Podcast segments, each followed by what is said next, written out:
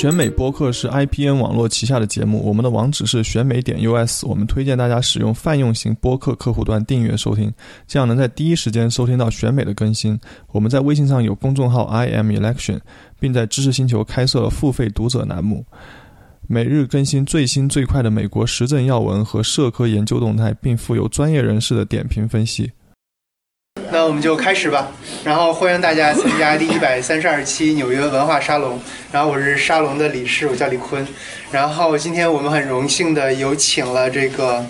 这个沙龙的老朋友，然后是亚利桑那州立大学的那个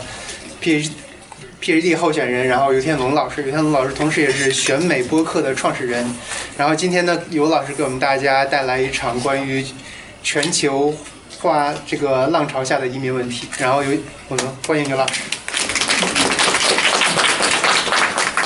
呃，非常感谢大家今天这么冷天气赶出来。一开始我都不知道今天会有多少人来，所以看到这么多人出席，我心里其实挺开心的。啊，这是我第三次来沙龙做节目，之前第一次做的是这个孤立主义的这个美国孤立主义外交历史，第二次上次是和林瑶老师还有呃荷兰莱顿大学的王宗元老师做的关于这个。新的全球秩序的一个问一个讲座，之前两次其实都算是我的这个业余爱好吧。我对这个美国政治啊，或者是国际关系这种事情比较感兴趣。今天谈的其实是我专业内容。我是在亚利桑那州大学读 JD PhD，然后学的研究方向就是这个 global migration、globalization，然后 ethnic entrepreneurship 和这个呃。一些 ethnic minority 的 issue，所以今天我想借这个机会跟大家分享一下一些关于移民方面的事情。我想在座的各位其实都会谈一些跟移民有关的事情，因为大家都是从异国他乡来到纽约这个移民之都。但是关于移民有很多这个误解，关于移民这个政策也有很多这个大家呃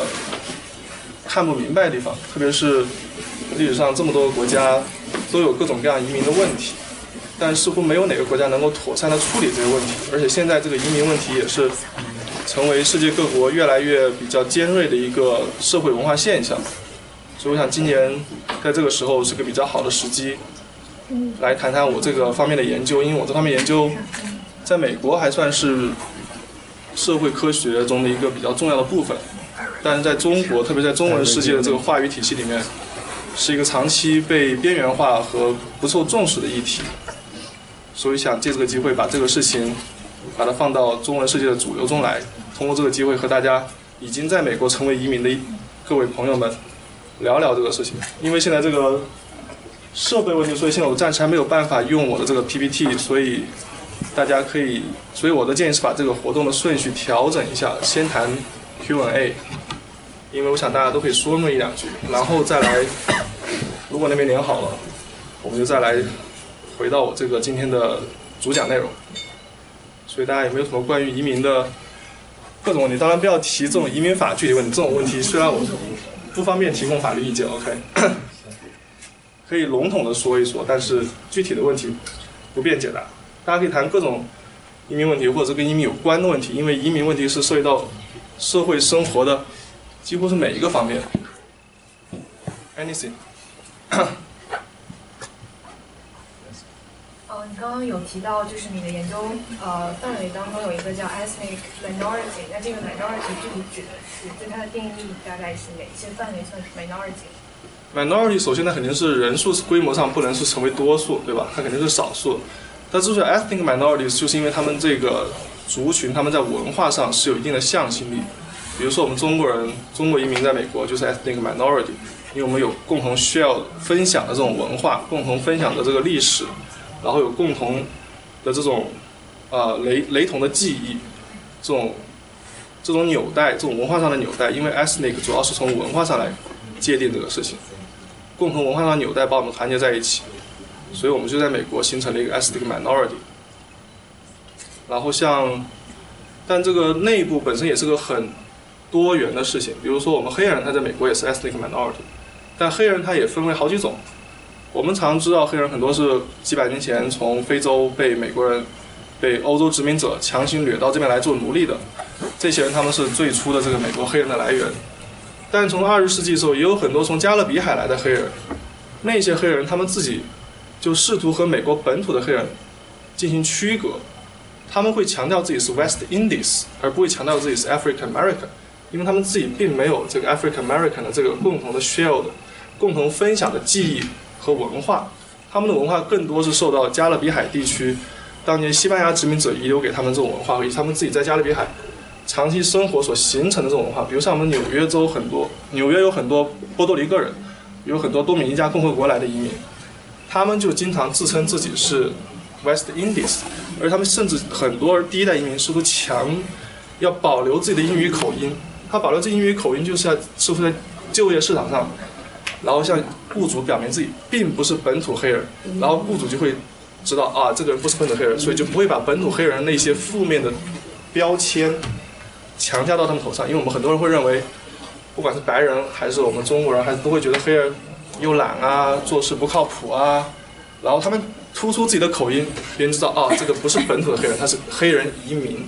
他是黑人移民的话，那他他在他说自己是黑 West indie 的话，他们会说啊，West indie 其实那边人比较勤劳肯干啊，比较靠谱啊，不会不会做坏事啊什么之类的。所以黑人内部也是有这种分化。然后像我们亚裔，亚裔这个 title 本身就是一个六七十年代才有的新名词，因为之前亚裔在美国的人口比例是非常非常小，就所有的人加在一起，对美国都不会造成，可能都够不上百分之一的这种。然后就在民权运动的这个 刺激和推动下，各个亚裔就开始团结起来，是以菲律宾裔为首，因为菲律宾裔之前是美国殖民地，他们到美国来是不需要任何签证，他们本身就是美国人。然后他们牵头，然后团结中国人，团结日本人，然后开始用这个 Asian American 这个 title 来定义自己，定义自己。然后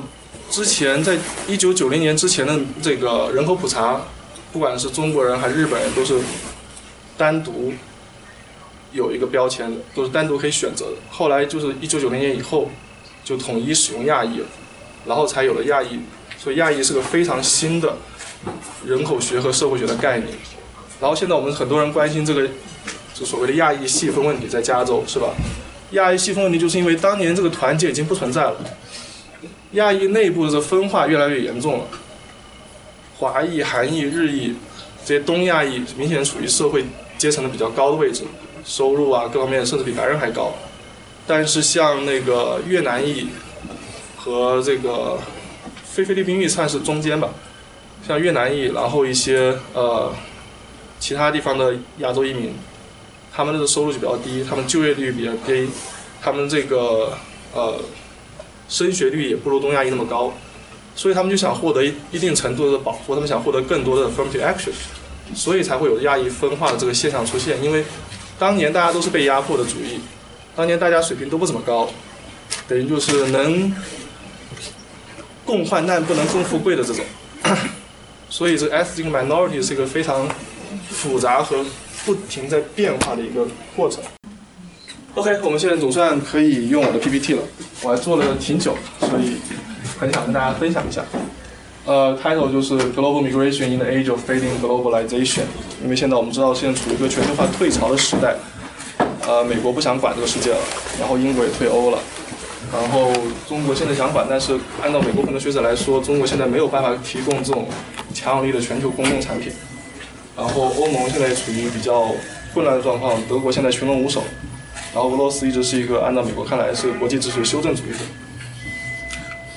呃，我的自我介绍刚刚已经说过了，除了我的研究以外，我比较自豪的事情就是我创办了一个叫“选美”的公众号，呃，介绍美国政治大选，然后这个社会文化各方面的事情，然后我是联合创始人之一，呃，这是我们的 logo。然后这是我们的二维码，当然还有我们的公众号，我们的播客。我们播客，呃，做的特别好。我们博客是在 iTunes China 这个 News and Politics 可以排到前十。每次更新了以后，但更新不确定，因为我们后后期的工作人员比较少。呃，OK，不打广告了。我们先来从这个全球移民这个给大家一个总括性的概念。这个图呢？原来做的比较好，就是你的鼠标移在上面可以知道是哪是哪个国家处在哪个位置。它的纵轴就是呃，您这边就是往上就是迁入的人，就从别的国家迁入自己本国。如果说处于下面的话，就迁出，就是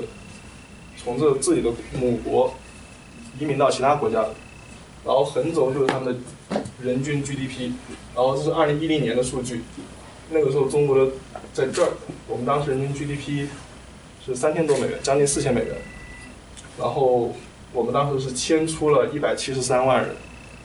然后美国其实不应该在这个圈里面，因为我们最最多只摆到一万美元这个位置。美国的收入是四万多美元，但是它是最大的人口流入国。它在二零一零年就是通过各种渠道进来了五百万人口。然后我们看它这一块地方就特别密集，就是非常穷的国家，人均 GDP 在一千刀以下的地方，他们就是没有什么流出，也没有什么流入。虽然有几个是 outlier 是。有流出也流入，大部分都是集中在这个零这根线上，就是没有人流出，就所谓的贫贱不能移。但是我们注意到，就是你收入多，其实流出的人也不多。真正在这个上下波动的这个，都是一些比较特别的国家，比如像印度。印度其实看起来很穷，它也就刚刚过了一千刀的线，但它却有一百万人流出来。然后墨西哥，墨西哥其实按着看起来挺富的，但它也有这么多人跑出来，每年两两百多万人，所以这是一个。然后俄罗斯，俄罗斯它是流入了二十五万人口，所以就是我们的研究就要解释为什么只有这些少数国家才会出现人口流动，所以这个全球移民其实是。一些一小撮国家在参与的事情，并不是每个国家都在积极参与这个事情。大多数国家都在这个线上，既不流入也不流出，死水一潭的国家，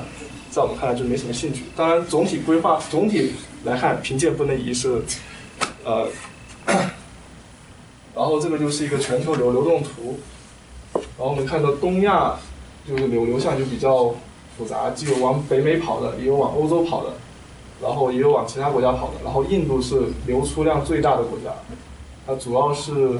其实大多数人他们是往阿联酋那边跑，往中东那边去做生意，或者去做那些小小商贩什么之类的，往美国的也有，但是其实还不能，其实跟中东的规模其实还不能比。然后拉丁美洲你看就直接往北美跑了，是吧？都就墨西哥和中美洲国家。然后其实那些真正富裕的，比如说美国啊什么这些欧洲啊，他们其实流动并不大。然后这个就是一个刚刚的图，可能如果看不懂的话，这个图是世界地图，大家比较好理解。就从哪个国家往哪个哪个地区往哪个地区跑。现在全世界有差不多将近三亿人是在这个进行这种全球流动，但是占这个全球总人口的比例是相当小的。而且大多数人他们的流动是在这个州内流动，就是说从这个州的一个国家去那个州的一个国家。并不是这种地域很大规模的，像我们这种是地域很大的。我们从跨越大洋、漂洋过海到美国来，对吧？但大多数人，比如在非洲这边，那么人口流动其实很频繁，但他们其实从非洲这个国家去那个国家，大多数很多人跑往南非这边跑。然后欧洲其实那人口也很流动，也很频繁，因为他们是欧盟嘛，他们的内部这个流动是很很方便的，他们是自由流动区。然后美国去加拿大，加拿大去美国，这也不是在在我们移民研究，在我们移民研究者看来，不是什么很新奇的事情。真正比较引起人注意，就是这种跨洲跨洋的这种大规模流动，而真正跨洲跨洋大规模流动的国家，可能就二三十个。然后这个是，可以看，这三个地区：美国、加拿大跟世界，在过去这个二三十年来的变化。当时最新的数据就是二零一零年的，这是我其中一个老师叫李维老师。他是在我们 ASU 做这个人文地理学研究的，所以我借用他这个 PPT 的一部分。你可以看到，九零年的时候，美国这个移民所占的比例只占百分之十不到，然后二十年过去，就到百分之十三点五，现在是超过百分之十四。但这个趋势自从川普上台以后，应该是会发生一定的逆转，但是四年会逆转到什么程度，在这值得注意。然后加拿大其实它增长的频率也，加拿大增长频率也差不多，从十六点二增长到。二十一点三，但全球的规模并没有发生显著变化。过去二十多年来、三十年来，还是维持在百分之三左右的规模，现在还是百分之三。最新我昨天看了那个 OECD 的这个数据，二零一六年的规模全球还是百分之三左右。所以就是说全球规模没有变化，但是集中在某些国家，特别集中在美国、加拿大、澳大利亚、新西兰等这个所谓的这个呃前英英联邦国家。然后这个就是美国这边和加拿大这边各个州来自各个州的这个人口规模变化。我们可以看到，一九六零年、一九六一年的时候，就是现在我们通用的移民法是一九六五年的，一九六一年就是移民法执行之前。美国大多数来的是美国、加拿大，大多数来的是欧洲移民，但是现在情况完全不一样了。现在来的美国大多是拉丁美洲、墨西哥跟中美洲国家，然后亚裔增长也非常快，然后加拿大这边就是亚裔增长的比美国还要快，然后墨西哥人口相对比较少一些，但加拿大这边还是保持了一定规模，这欧洲来的移民，但美国现在欧洲来移民就是相当少。然后这边，这边比较好理解，就是这个人口上的这个变化，这个数字就比较相对来说比较，也是过去二十年来，它这个人口移民的人口在美国人口的这个比，哎，这应该是刚用的，sorry，嗯，OK，那我们谈，这移民就是因为这个规模这么大，然后特别是在某些国家这么集中，所以就会有各种各样的移民问题。然后，这不移民问题这么多，我们就一个先过来分析一下。先谈这个政治问题，这是我们川普总统要建的墙，是吧？我是用了个漫画，因为墙还没建起来。建墙是去年，应该前年了，前年的大选中最热的问题，而且这个口号非常强有力，是吧？Build a wall，是吧？简单通俗易懂，大家都晓得要干什么。然后，但是欧洲那边也有这个很多问题，大家可能不记得二零。一一年的时候，当时在挪威，就几年前的事儿，可能是新闻就过得比较快。挪威那边当时有一个这个反穆斯林和反女权的一个凶手，然后跑到这个奥斯陆的这个议会，杀了几十个人，然后后来关到牢里，判了终身监禁。但他这边牢，他监狱的生活还是过得很好。这是他当时他提出了一个口号，叫“二零八三年的什么欧洲 Declaration of Independence”，他就说要反女权。反这个反穆斯林，防止这个欧洲绿化什么之类的口号，大家都应该，他大概要说什么，大家应该可以猜到。然后法国，法国这边这反移民也不是最近才有的事儿，虽然我们今年、去年看到了很多这个什么国民阵线，他们拿，其实国民阵线这个马林勒庞的爸爸，当年他就在二零零二年他就已经杀入第二轮，杀入第二轮，然后当时是成立了所谓的。共和阵线就是左右派联合起来把这个极右派给绞杀掉了。然后二零零七、二零一二年，当时这个萨科齐他因为政绩不怎么样，他也开始打移民牌，说要突出我们法国文化呀，要赶走这些穆斯林啊，然后要管对他们强加约束啊什么这。但他自己其实都是移民后来是波兰来的，是不是？不过当时法国人民还是再一次做出了正确选择，是吧？选择了这个不反移民。但你可以看到法国这边，他们这个，呃，清真寺和这个穆斯林人口聚集区和犯罪率比较高的区域，重合程度是相当高的，所以这的确是一个严峻的社会问题。这不是说你反或者不反就可以回避掉的，而这个问题在法国这么多年其实没有得到显著的解决。我不知道现在新任总统会怎么样，但是希望他有一个比较好的。开端吧，然后说英国退欧，我们也知道，二零一六年，然后可以看到这个前往英国的人，其实大多都不是从欧洲来的，前往英国人，待会我会讲的，大多是从他们自己前殖民地来的，但欧洲他们现在应该是，哦，应该是前往英国的人从他们前殖民地来的，但英国他们那边最讨厌的人，其实从欧盟东欧那边来的那些人，东欧来那边人，他们就是享有这个欧盟的这个自由流动的权利，但他们的工资或者他们要的工资比本地人低很多。就他们什么都愿意去做，但是他们又不受任何限制，这就让英国人觉得很为难。所以他们要脱欧，就是要阻止从波兰那些地方来的、波兰、匈牙利那些地方来的移民。然后这个我们也知道，就是这两年这个匈牙、那个叙利亚还有这个利比亚那边的难民，叙利亚是被内战，利比亚是因为被那个北约盟军给打残了，把这个呃那谁来着？那位上校，哎，名字还记不得。啊，卡拉菲，卡拉菲推翻了以后，然后他们这个国家也陷入着内乱，然后就很多移民，呃，就前往意大利、前往西班牙这些地方。然后这个是这两年比较矛盾最尖锐的叙利亚移民最集中的地方，一个土耳其，一个希腊，因为你要进进入欧洲就得从这个关口走。然后这两个国家他们历史上又是有很多恩怨，是吧？然后土耳其当年是把希腊据为一部分，它是整个奥斯曼帝国一部分。然后它是奥斯曼帝国，呃，在十九世纪初的时候，希腊又独立出来了。然后两个国家经常这样相爱相杀几十上百年。然后为这个事情，他们最近又开始闹起来。然后在一些我们大家最不关注的地方，比如卡塔尔，他那有移民问题。卡塔尔那边移民问题主要是从南亚，就刚刚说从，呃，印度啊、巴基斯坦啊，然后那个孟加拉国，然后这个斯里兰卡来的移民，他们那边从事建建筑业或者这种低端服务业，但这么富的国家居然不付他们工资，然后就让他们觉得很气愤。然后当时在二零，呃，一零年，反正闹了好几次吧，他们就是要。加工资啊，提高这个福利待遇啊，提高劳动保护啊，所以可以说移民问题不光是我们所关注的这些国家，就是什么欧美国家，其实在各国家都在成为问题。然后日本那边对吧，他们这个反对这个在日这个韩国移民，然后然后马来西亚那边的移民问题，马来西亚不能叫移民问题，马来西亚应该是叫他们族群问题，是吧？他马来人，然后这个华人，然后穆斯林，他们内部这个。存在这个张力和歧视的问题也是很严峻的，他们本质上祖上也都算是移民，对吧？然后这个中美洲地区这两个国家这两年是 特别乱，然后通过墨西哥跑到美美国这边来，而且很多来的都是未成年的小小朋友，就是没有家长陪伴的情况下穿越美国边境过来。然后过去这几年其实是墨西哥在帮我们挡住这些人过来。当前就是在川普上台之前，当时奥巴马政府是，呃，跟墨西哥这边有合作，然后让他们来管制他们的边境，防墨西哥等于是成了美国的第一道这个防线那种感觉，在防止中南美洲这两这两三个国家的移民的时候。然后今年这两年比较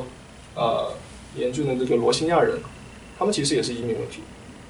罗兴亚人是在缅甸那边的一个少数族裔，他们。呃，现在是没有国籍的状况，他们缅甸政府迫害他们，也不要他们，然后他们想去这个孟加拉国，孟加拉国现在接受不了这么多人，所以这两年都是国际人权问题上一个比较尖锐的问题，这个问题可能大家都不是非常清楚。然后还有这个经济问题，经济问题我们大家知道，川普和这些川普支持者，那些保守派人都会第一反应就是啊，移民来抢我们工作的，是吧？They steal our jobs。然后，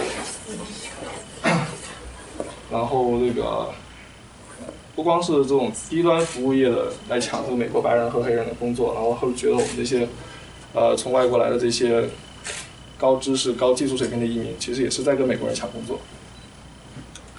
但是移民他们除了工作以外，其实移民在美国也创造了很多工作，就是我们知道很多这种创创业公司是吧？不光是硅谷创业公司，这种大的创业公司也有，小的创业公司有。这种低端服务业的创业公司也有，基本上按照最新的数据，二零一五年是每十个美国人里面就有一个是为移民所创办的公司工作。然后，美国现在最快的发展就是私营企业里面百分之二十一的 CEO 是移民。然后根据这个统计是财富五百强百分之四十多的这个公司当年都是移民或者是移民的子女所创办，就是第一代和第二代移民创办的。我们在的这栋楼，这个 David。And Samuel Rose Building，它其实就是第一代移民创办。Sam Samuel and David Rose，他们当年是以色列来的移民，然后一八九几年跟随父母来到美国，然后后来在房地产业打拼，成了纽约的房地产五强之一。然后后来他们一直投资这个艺术类的慈善事业，后来他们的子女就是给肯肯中捐了很多钱，然后这栋楼就以他爸妈的名，应该是以他爸爸和他叔叔的名去命名了。然后移民创办企业的这个比率是美国本土人的两倍，移民更热衷于通过这种创业当老板的方式，来解决自己的生计问题，来解决自己向上流动的问题。所以这个你可以看到，这移民创办企业从一九九六年到二零一一年增长的速率是相当快的，增长速率超百分之二百分之五十，而像同期这个美国本土人他们在创业的数据上还在降低。然后我们创造了这个七千多个亿的这个 GDP，对吧？然后每年发了一千多个亿的工资，所以反移民对美国来说是个非常得不偿失的事情。如果你只从表面上看他抢了我们工作，但你要同时看他们也在创造工作，甚至他创造的工作比你抢掉的更多。我今天看的研究是说，虽然第一代移民会消耗美国的这个福利，因为他们在美国没有生存技能，他们一开始是从底层开始，他们消耗福利是可以理解的。但他们第二代，他们他们子女所创造的税收，究竟远远超过他爸妈当年所消耗的福利，而第三代。他们创造的税收已经是第二代的几十倍之多。如果从长远来看，这是一笔很值得的投资。哪怕是最低端的移民，在美国，他们长远来看，两三代以后，都对美国是起到正面积极的经济效益。当然，川普他们可能不懂数学。然后这个融合问题，美国都是一个我们大家知道是一个大熔炉 （melting pot）。然后大家都是世界各国人来接受美国的一套价价值观和生活方式。当然，这个现在学术界也是有一定争议的。然后，这个对于我们现在这移民来说，还有一个认同问题，特别是现在在这个全球化的时代，因为人口流动比过去要容易多。过去十九世纪，如果你移民到美国来，你很可能跟家里断了联系，因为除了书信，你没有别的方式跟他们沟沟通。你要回去那相当难。那时候中国移民如果来了美国，他们不敢回去，因为如果你回去的话，你再进来，你就可能就上了这个排华法案的这个。规定就再也回不来，所以那时候很多中国移民他们就选择留在美国，跟中国断了根，成了这个扶贫。而这种事情其实光不局限于中国，应该说整个亚裔移民在当时都是面临同样的问题，就是来了以后就不能回去了。所以那时候他们认同只能在母国和这个居留国之间选。但我们现在就存在一个九十年代当时这个 UCB 的一个教授，他们就发明了一个词，就是这个认同在浮动。因为现在流动很方便，你随时可以回去。就算你回不去，打电话、微信，或者说是九九十世纪末写，那时候还没有微信这么先进的东西，互联网才刚刚普及，在美国普及还没两年。但他已经觉得，就大家这个国家认同，就你不再一定要做出某一个选择，甚至可以机会主义式的进行选择，是吧？在某种情况下，我认同自己中国人；在某种情况下，我认同自己是美国人。然后这个文化，呃，我们也可以看到，文化其实是也是一个交融的过程。今天我看了一篇文章，是说那个就是为什么林志玲这么嗲。林志玲那么嗲，当时他那个研究，其实他那个文章其实挺有意思。他是说，因为外省人把国语带到那边去，带台湾去，虽然蒋介石政府是强令大家学国语，但是迁移去的那些人的第二代。他们说国语的方式不由自主的会受到本省人发音的影响，然后两种这种发音方式交汇在一起，就成了林志玲特有的这种嗲式国语。这就是文化的一种融合，就是外来移民和本土移民这文化上的这种交融。左宗基，是吧？这就是很明显是美国产物，但是算算是中餐，technically，是吧？这也是为了迎合美国文化所创造出来一种。文化融合的产物，然后这种在那个亚利桑那那边西语社区的这种信仰基督教，你可以看到，这明显是他们原住民的一种信仰，但是和普世教会的这个天主教融合在一起，成了这种道路骷髅的这个圣。甚至我可以说，我们以前这个云冈石窟，它的特点其实更像西域人，更像中亚人，而不像我们亚，而不像我们中国人，因为。云冈石窟那些少数少数民族就是从中亚过来，他们那边信仰的佛教更像那个地方的人。其实你看着过去几百年这个宗教佛教这个人像的变化，看他们从越来从越来越像中亚人，到越来越像本土中国人。啊，林志玲。然后教育问题，我们大家这个虎妈是吧？这典型美国人对我们华裔这个和亚裔受教育。为什么表现这么好？他们根据这个虎妈的说法，是因为他们对孩子更狠，是吧？更这种 tough love。但是这不是我老板，这是我老板的 co-author。我老板是周明老师，他前两年出了本书，就解释为什么亚裔成绩更好。他得出的结论是我们亚裔成绩更好，是因为我们来的我们这一波人是已经经过美国移民制度筛选。我们本来我们的父母就已经受过很高教育，他们知道什么是对孩子好的事情。然后我们本来来的时候经济实力就比绝大多数其他国家的移民要强。然后当然还有很多这个论证过程，反正就是结论并不是爸妈对自己狠，你就可以轻而易举成为在美国这个社会混的人人上人。然后移民宿舍社区，唐人街是吧？为什么会唐人街？唐人街为什么出现在那个地方？唐人街出现在那地方，其实是因为我们当时亚裔，我们华裔被逼的没有地方住，然后大家在其中集中在当时这个运河区 Canal Street 这个地方，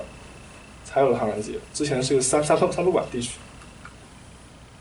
小意大利区为什么在那边？这也是一个，我就不在这里展展开讲。法拉盛，法拉盛其实就是一个比较相对。战略性的一个选择，选择在一个交通比较方便的地方，最初台湾移民过去，然后后来逐渐铺散开来。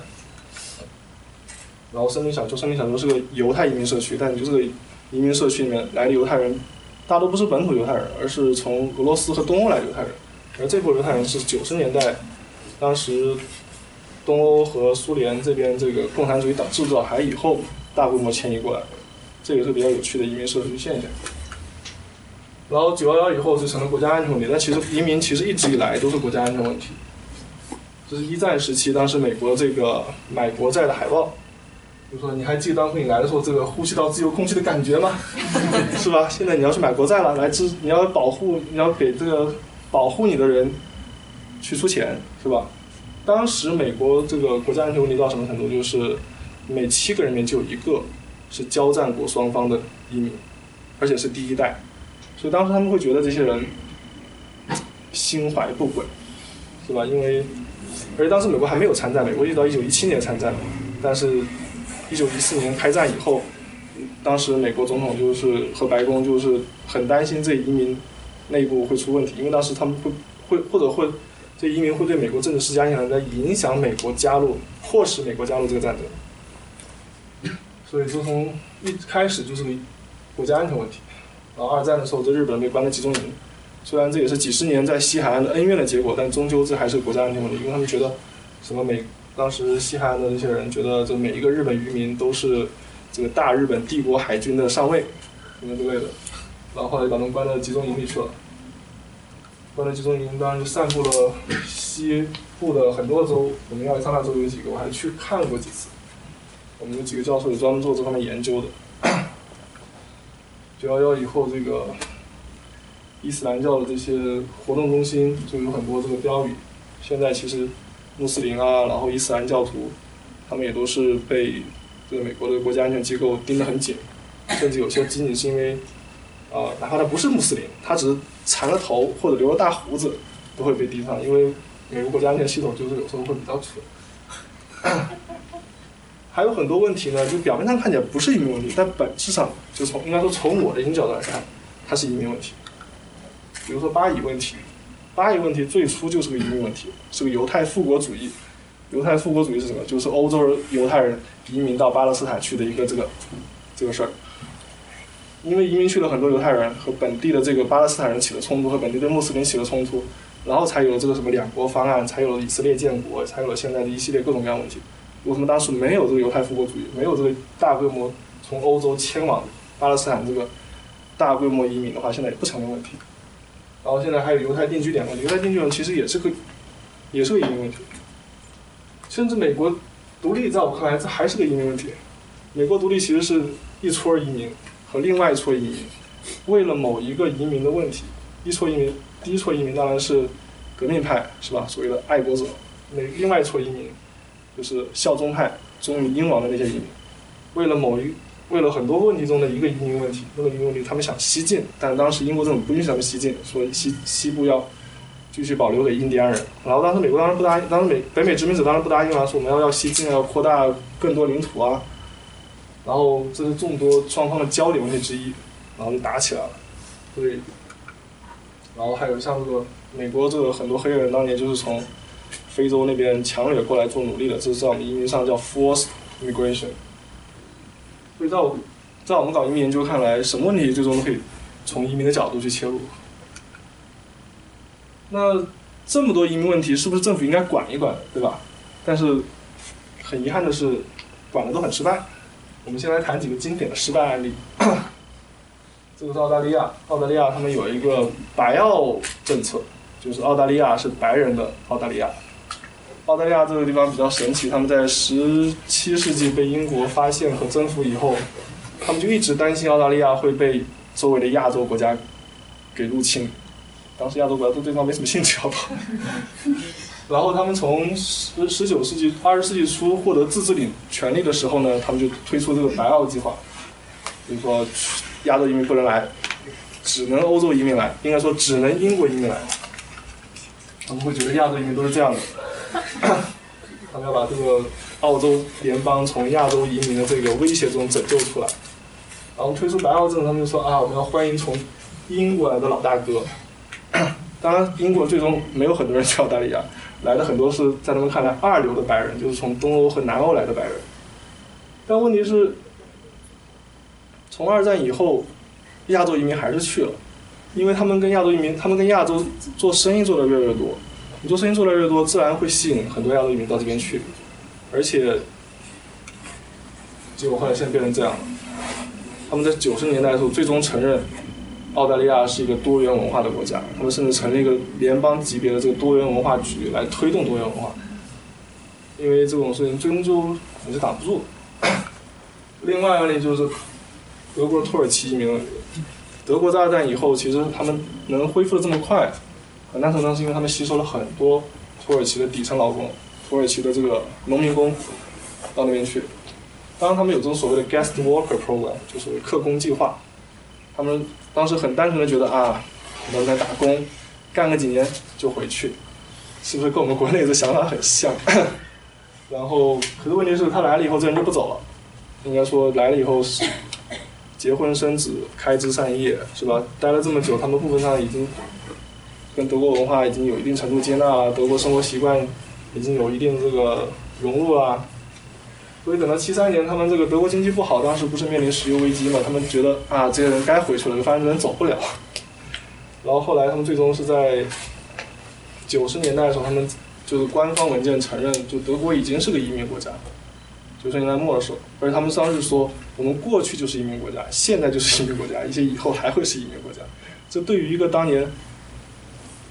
为了防止德国他们的日耳曼堡雪被其他族裔给玷污的这个国家来说，这算是个飞跃性的进步了。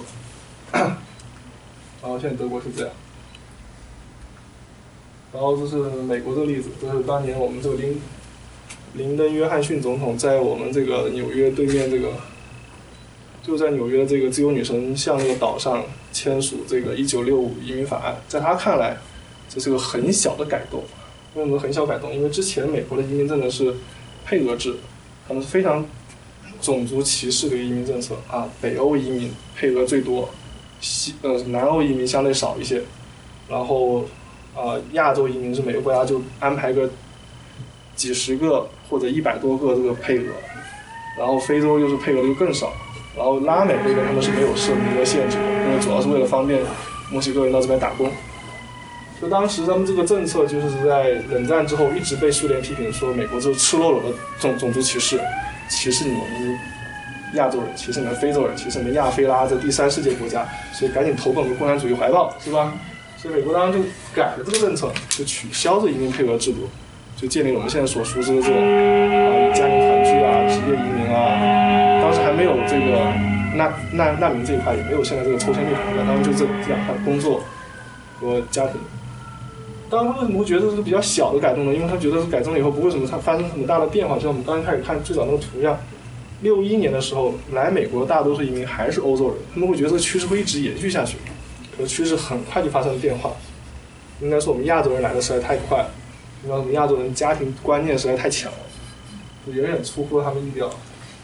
然后就变成这个样子。你看当年二十世纪初的时候，绝大多数欧洲人，然后欧洲人现在变这么点。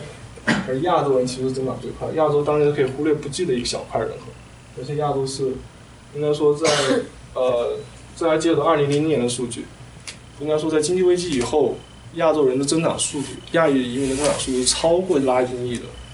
因为待会我会给你们看图，就是墨西哥人开始往往回走，那他们那些国家都是所谓的这什么成功国家，他们不是那种非洲啊、拉丁美洲那种失败国家。那种失败国家管理不好移民是可以理解的，因为他们连自己边境都找不到。这个呢，是我一个在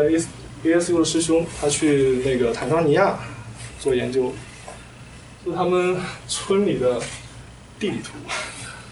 你可以看到，他们根本不知道什么叫地图，根本不知道什么叫，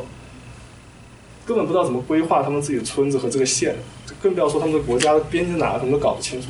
我们师兄那边去跟他们合作的一个重要方法就是啊，我帮你们画地图，然后你接受我采访，然后都做了比较高尖尖的图出来。然后为什么移民政策会失败？我们来谈谈这个问题。第一个其实是这个应对的不及时。为什么应对不及时呢？因为当年没有这么多移民想来，因为当年很多移民被这挡住了。这当年这香这个广州那边一张广东的照片，当年有大逃港现象，很多中国人翻山越岭的去香港，但是当时中国是有这个边境管制，而且边境管制非常严，你跑出去的话是很容易被枪毙的，所以那个时候大量的不光是中国。还有像，呃，俄罗斯也是这样。俄罗斯它是在十九世纪，它是禁止给犹太人发签证的。这个人签证是在另外一个国家获取，他是俄罗斯的犹太人，逃到第三国，然后才有了自己的护护照，然后才能离开这个国家，千千万万来到美国。在历史上，很多国家都采取这种禁止人口流出的政策，当然理由各有不同。其实英国在十九世纪初的时候，他也禁止这种高技术移民，就是那种技术工人。移民，他们防止技术工人把技术从英国带到美国去，或者带到其他国家去。然后德国、法国也有类似的政策，特别是重商主义时代，是吧？他们把这个人口看作是国家这个税基，看作是国家这个大国重器，是吧？因为他们掌握了这种特特殊技术，发发明家什么之类的。然后，其实像美国这边这个难民政策，现在难民法是一九八零年才有。之前并不是主要移民政策之一，所以美国和大多数西方国家，他们之前根本没有预料到苏东巨变，根本没有预料到这个铁幕会被很快打破，就根本不会预料到铁幕打破之后会有几百万人突然就冲出来了，所以他们之前的移民政策是非常的简陋，非常的不完整，也非常缺乏应变性。然后你看到这个这个世界移民的变动，就是从。就突然有一个跃迁，从这个八六年、八七年，当时这个波兰团结工会开始逐渐掌掌握政权，逐渐开始跟镇政府对着干以后，然后就一直维持在一个相当高的水平，这是出乎美国和西方大多数国家所预料的。当然，除了这个难民以外，还有像比如说我们中国进入 WTO 以后发生的变化，然后什么中国跟美国建交以后，为什么突然有这么多人跑出来啊？各种方式是吧？然后，呃，所以这是他们这个应变不足的一个体现。然后还有一个他们准备不足，就是就所谓的我在我看来叫移民殖民后遗症。我们可以看到，去这些国家的移民，去这些移民输入国的这些移民，其实大多数都是跟这个国家本身就有千丝万缕的联系。比如这是去英国的。印度移民，或者是南亚移民，印度的绝大多数外来移民，在欧盟扩张以前，是从南亚来的，应该说从英国的前殖民地来的，因为这些移民本身就跟英国有很多联系，他们在英独立之前，他们可能就获取了英国护照，或者是跟英国有什么政治经济上的联系，所以对他们来说，你独立了以后，你要去英国也并不是难事。这是齐达内，齐达内他是阿尔及利亚移民，阿尔及利亚移民的后代。法国队当时很多是所谓的马格里布移民，马格里布就是北非法国的前殖民地，包括现在阿尔及利亚、突尼斯啊、摩洛哥啊、马里啊这些国家。现在法国的这些穆斯林移民，主要就是所谓马格里布移民，他们就是从法国的前殖民地过去的，正因为是前殖民地。所以这些应该说，你当年留下烂摊就得你自己收拾，是吧？不是说你独立了或者把这个允许这个殖民地独立以后，这事儿就不归你管，因为当年这纽带还在，网络还在。你在殖民地时期的时候，可能已经有很多，呃，这个马格里布的移民去了法国工作和生活，不会因为你仅仅把这个国家独立以后，这移民这个国际的这种网络就因此而断掉了，只是可能多了一道手续。然后美国就是很多菲律宾移民，菲律宾移民，菲律宾原来是美国殖民地，是吧？他们来美国是没有不需要办签证的，不像我们华裔或者其他亚裔是有这个名额限制的，他们想来多少就来，来来来多少那种。所以菲律宾移民其实，在我们华裔，应该在我们亚裔里面，还是曾经是处于领导地位，因为它不存在身份问题，他们很适合做这个政治动员啊，或这种草根运动这种这种政治性的领扮演这种政治性的领导角色。然后这是日本的黑船事件，就是我们美国十九世纪这个佩里将军扣关日本，这也是日本。移民开始逐渐向外扩张的第一步，因为你们被打门被美国强行打开了，然后日本开始进行现代化。日本进行现代化以后，一个重要特点就是他们人也开始往外走了。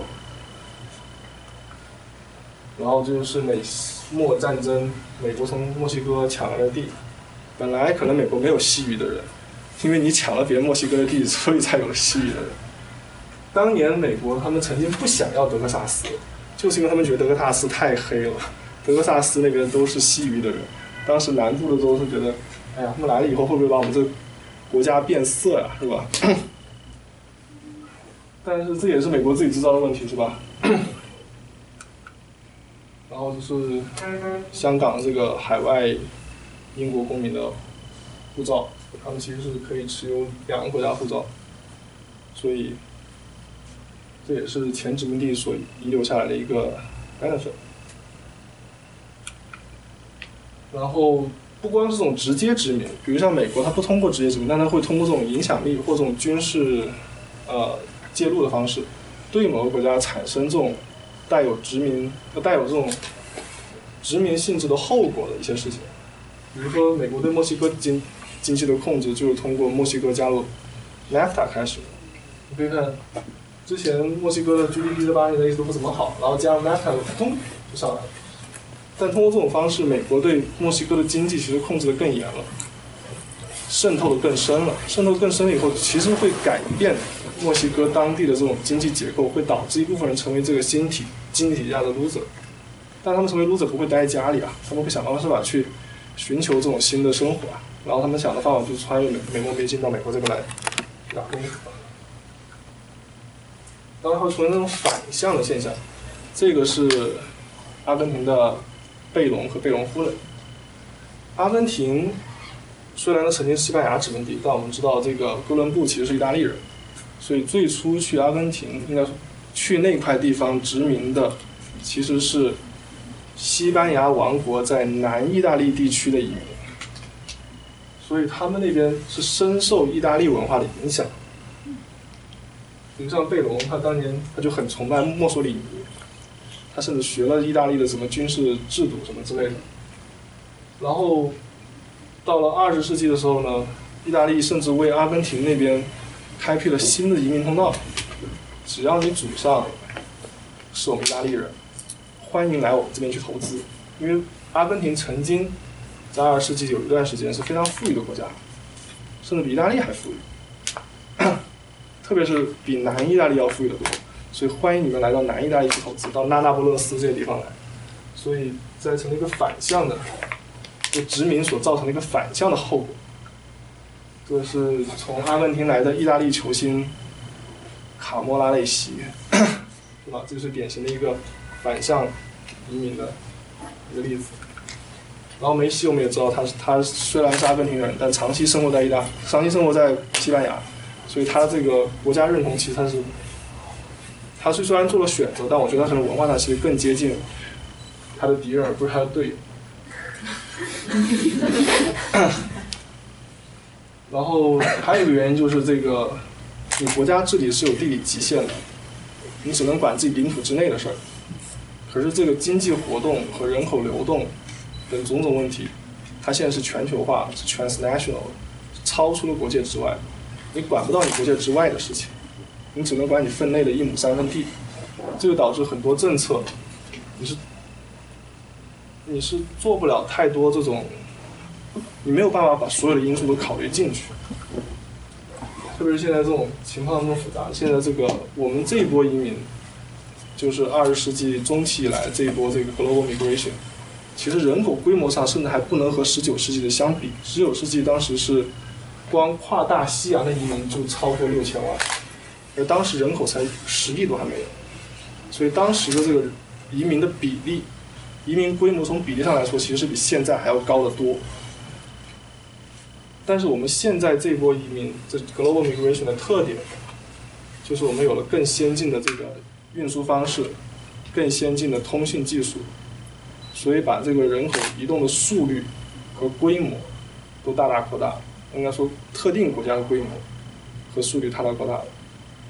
然后就就导致就是它监管起来其实是比过去要更难。当然，十九世纪时候，很多国家它的移民政策并没有什么。并没有真正的什么移民政策这个这个说法。美国大多数，美国在十九世纪大多数时间，他们是不需要签证就可以来的。基本上你来了，应该说就是你下了船，买了买了票，就可以过来。跟现在是不一样。然后全球化当然产产生这种跨国公司，跨国公司，他们的资本是全球渗入的。它资本全球渗入就会出有刚刚说就是你渗透到地方经济。就把一些地方经济给摧毁了，把地方经济摧毁了以后，虽然对你赚钱是有帮助，但当地人他们还是要过日子的，他们过日子的方法在本地活不下去，他们就是树挪死能挪活，就开始去往别的国家去移动，最后就移动到这些发达资本主义国家来了。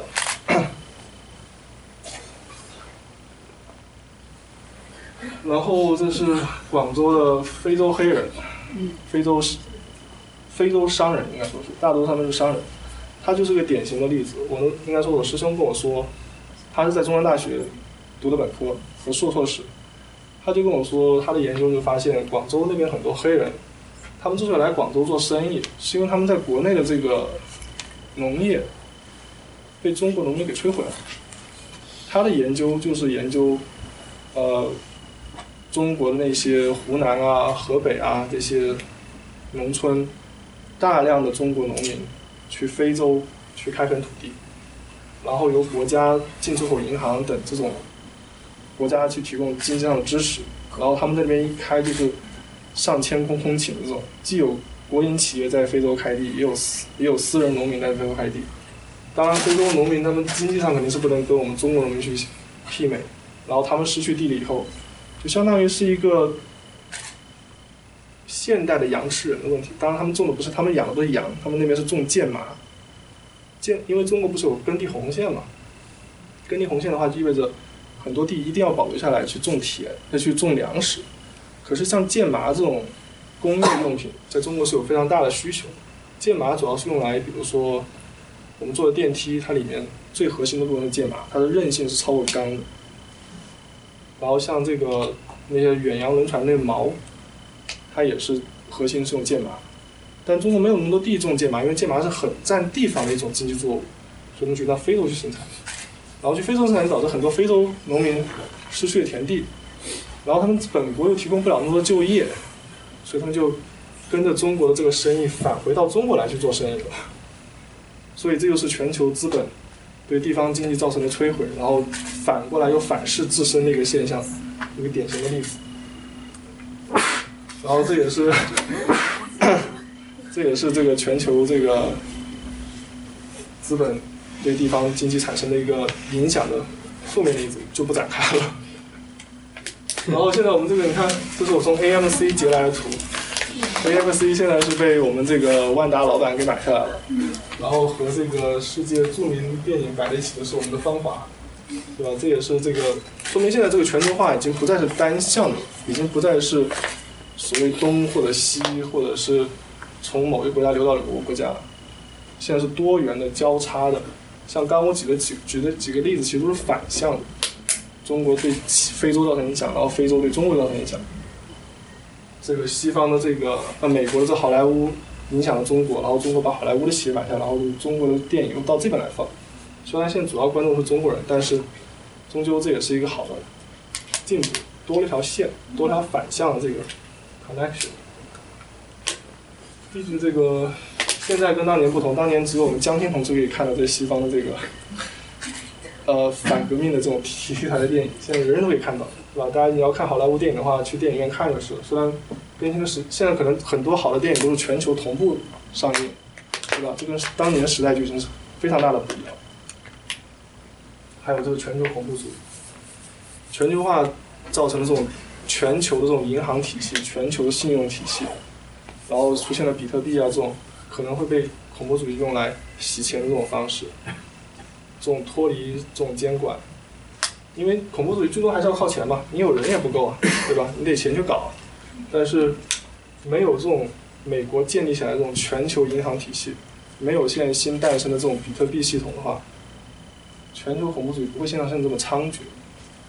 对吧？这也是全球化所造成的后果。但这种事情美国还管不了，应该说还不好管。比如比特币，现在美国政府就没有怎么管它，是吧？现现任的这个证监会，呃，SEC 好像没有怎么管。然后这个美美联储主席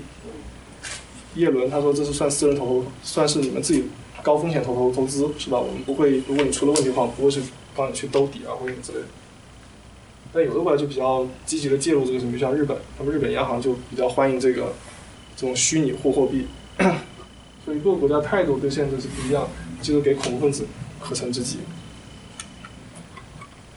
然后还有一个为什么会失败原因，就是民族主义和恐和这个种族主义。之所以移民会成为问题，很大部分是因为你觉得它是问题才会成为问题，你会觉得啊，如果这个人他不能融入我们这个社会。他不能变得像我们一样，就是个问题。但为什么这个人一定要非得要融合融融融入你这个社会？为什么一定要每个人都过着类似的生活方式对？吧？人和人之间是不同的，不同的族裔，不同族裔之间有不同的这种生活方式。在这美国，大家可以过得相安无事，但是一直以来，就是美国这个社会和欧洲很多社会，他们就这种希望你能够融入主流白人中产。的主流生活方式，其中一个比较典型的例子就是二战以后那些曾经被关进集中营的日本人的例子。前两年有本书是一五年出的，当时是一个印第安纳大学的一个历历历史历史学教授，他的那本书叫《The Color of Success 》，Success，就是反正后来他那么一就研究这个日本移民他们。从里面放出来以后呢，美国政府还是对他们进行了很多改造，这个什么叫 War Placement Authority，对他们进行很多改造，比如说安安置到地方以后，他们要把他们强行安置到白人中产阶级家庭去，让那日本人跟白人一起生活，接受基督教信仰，甚至这些日本人他们穿什么裤子，他都要管。如果那时候你要穿黑人那种喇叭裤，那是不行的。他会把你再关进去，因为你这样犯了错。他说训斥你，就因为你穿裤穿的不对。然后你，如果你们日本青年、日本裔的美国人青年男女之间要交往，也按照他们美国白人基督徒的那种交往方式去交往。如果你按照日本人那种，他们也是不能积极接受。他们甚至安排了固定场所，安排他们约会啊、跳舞啊，就他们有很强，真是有这种很强的压力，去迫使你一个移民成为一个美国人。但这种压力有时候是很不合理的，很超乎我们想象之外的。而后来日本人之所以能从这个压力中解放出来，却是我们中国人的功劳。因为没几年以后，因为二战四五年结束了，然后四九年我们中华人民共和国就成立了，然后美国人把注意力就从日裔转到华裔身上去了。所以这就是一个民族主义所造成的这个后果。这个是奥匈帝国的地图。奥匈帝国当然就是个多民族的国家，现在这个这个帝国已经被分解成很多很多块了，所以它整个二十世纪它都在不断的分解。曾经分解成把南斯拉夫这块南斯拉夫，后来在十九世二十世纪末的时候也是进一步打内战，分解成了五六个国家。但是其实，在奥匈帝国时期，虽然有民族问题，但是跟后来他们分裂以后各个国家的民族问题其实还不能比。十九世纪的时候，死于奥匈帝国内部民族冲突的人，远小于二十世纪各个民族国家独立以后死掉的人。当然，不光是武器进步这么简单，而是因为你一个国家成立成了民族国家以后，你就在初期有段非常高涨的民族主义狂热状态，然后就会导致那个国家的少数主义进一步受到迫害，死的人更多。因为你作为一个大帝国，这个统治者会有种通盘考虑，会尽量平衡各个民族之间的矛盾。但你成了一个民族国家以后，那个国家的某一个民族成了绝大多数的多数的绝大多数主义的时候，那少数主义遭遇相当惨。一战以后，奥匈帝国被肢解，很多少数主义在自己国家遭到了比以前更深重的迫害，甚至连历史都因此改写。就他们本来过去共同享有的历史，在不同国家经过不同的阐述，所以这这是民族主义所造成的一个。严严峻的一个危害，然后就是当年我们华人在西方，应该说亚裔的西方人心目中的形象，是吧？我们的文化是和他们不兼容的，我们是抽鸦片啊，是吧？然后不道德呀，然后廉价劳工啊，然后什么贪污腐败啊，行贿受贿啊，就是他们当年对亚裔的这种典型的刻板印象。所以他们会觉得我们亚裔跟美国是不融合的，但你看，区区过了不到一百年的时间，我们亚裔成了美国所谓的模范少少数主义。但我们其实我们文化上并没有什么很大的变化，对吧？变化的其实是他们，他们在不同的历史形历史时时期，出于不同的意识形态的考虑，然后对亚裔做出了不同的解读，然后利用亚裔来达到他们自己的目的。我们这个就我刚刚说那本书。它其实就是研究为什么亚裔最后成了所谓的模范少数主义，其实就是美国政府、舆论各方面塑造出来的那个形象。然后德国人当年在一战的时候也是这样的，他们被看为这个 human beast。在印第安纳那边，当时还有这个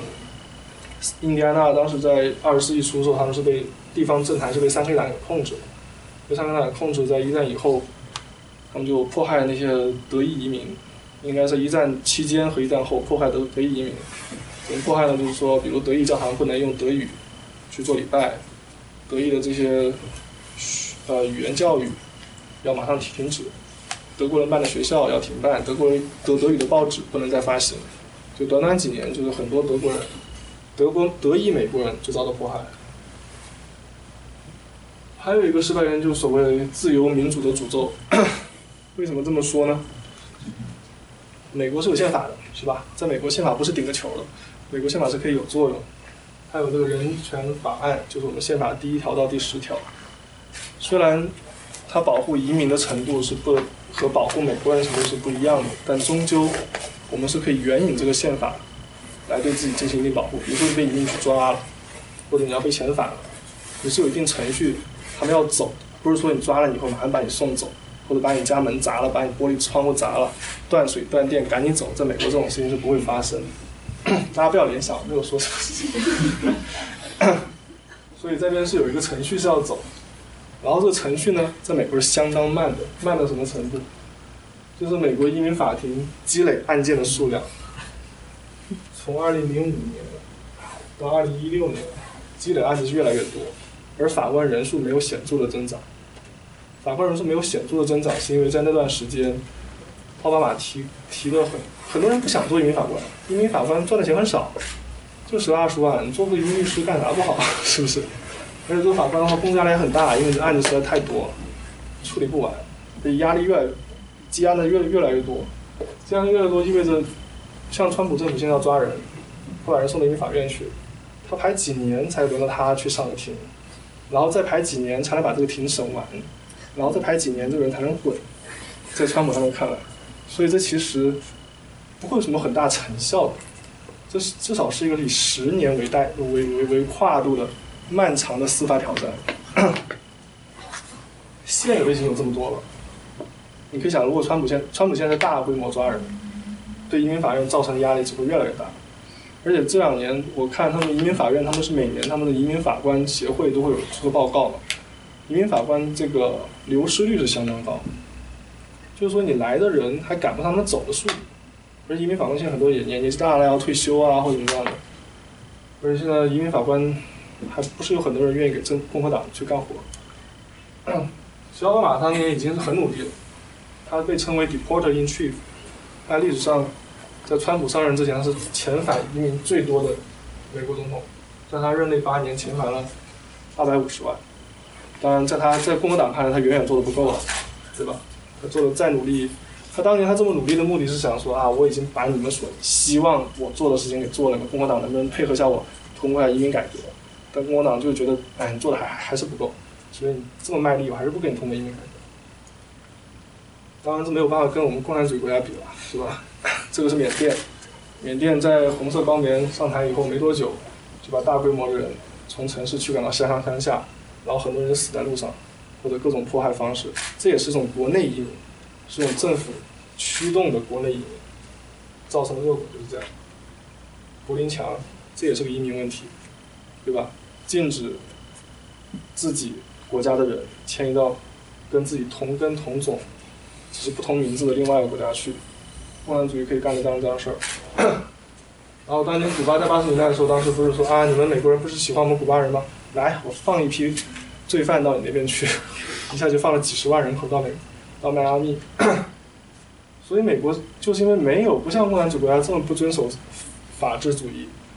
所以美国你要搞点移民的事儿是很困难的。不管你是亲移民还是反移民，亲移民是吧？你看这些当这个川普出了这个穆斯林禁令以后，这就是在那个 JFK 机场那些抗议的人人群，是吧？当然不光是抗议了，马上就起诉了，是吧？起诉川川普政府这个 cap 这个穆穆斯林禁令，这个是我们夏威夷州的总检察长，不光夏威夷州，夏威夷州、加州、华盛顿州、明尼苏达这些州检察长都起诉川普，然后这个案子就 travel ban 这个案子打了好几次打最高法院，然后他们一直还在找各种各样的漏洞、各种各样的特殊情况，现在还有各种各样的争议。在各个不同的联邦法院里面挑战了川川普川普政府的司法部。就是川普想做点什么事儿，不管你亲移民的事儿还是反移民的事儿，在美国都是很难的。因为美国哪怕你要搞个移民法案，立法程序相当的复杂，是吧？你要先是众议院或者不管众议院还是参议院先提个法案出来，然后两边要各自搞自己的什么听证会，是吧？各方面的这个利益团体要来发发自己的声音。然后听证会了以后，然后双方还要各自去表决，表决了以后，这不同的法案还有不同的版本，然后大家还弥合一下冲突，呃，然后要开这个 conference，众议院跟参议院要弥合这两个版本之间的不同的地方，然后再交给总统去签字。你签了字还不见得能马上就有效，比如像奥巴马，哦，走奥巴马 care，二零一零年就签字了，二零一二年之前都还没有生效，因为一一直打官司，打到最高法院去，二零一二年六月份最高法院才做出裁决。啊，奥巴马政府有权利，啊，奥巴马政府的那届国会有权利去立法规定这个美国人去买医保这个事儿。所以，在美国办点事儿，按照这个我们福山老师的说法，就是它是一个否决政治，它有太多点，太多的 point 可以把任何一项改革给半途而废。然后还有就是理性的局限。就人总认为自己是理性的，大家立法是基于理性去立法，基于理性去执法，但是你总有自己想不到的事儿，甚至你会低估你的对手，低估对方的能力。就拿一九八六年以来这个移民，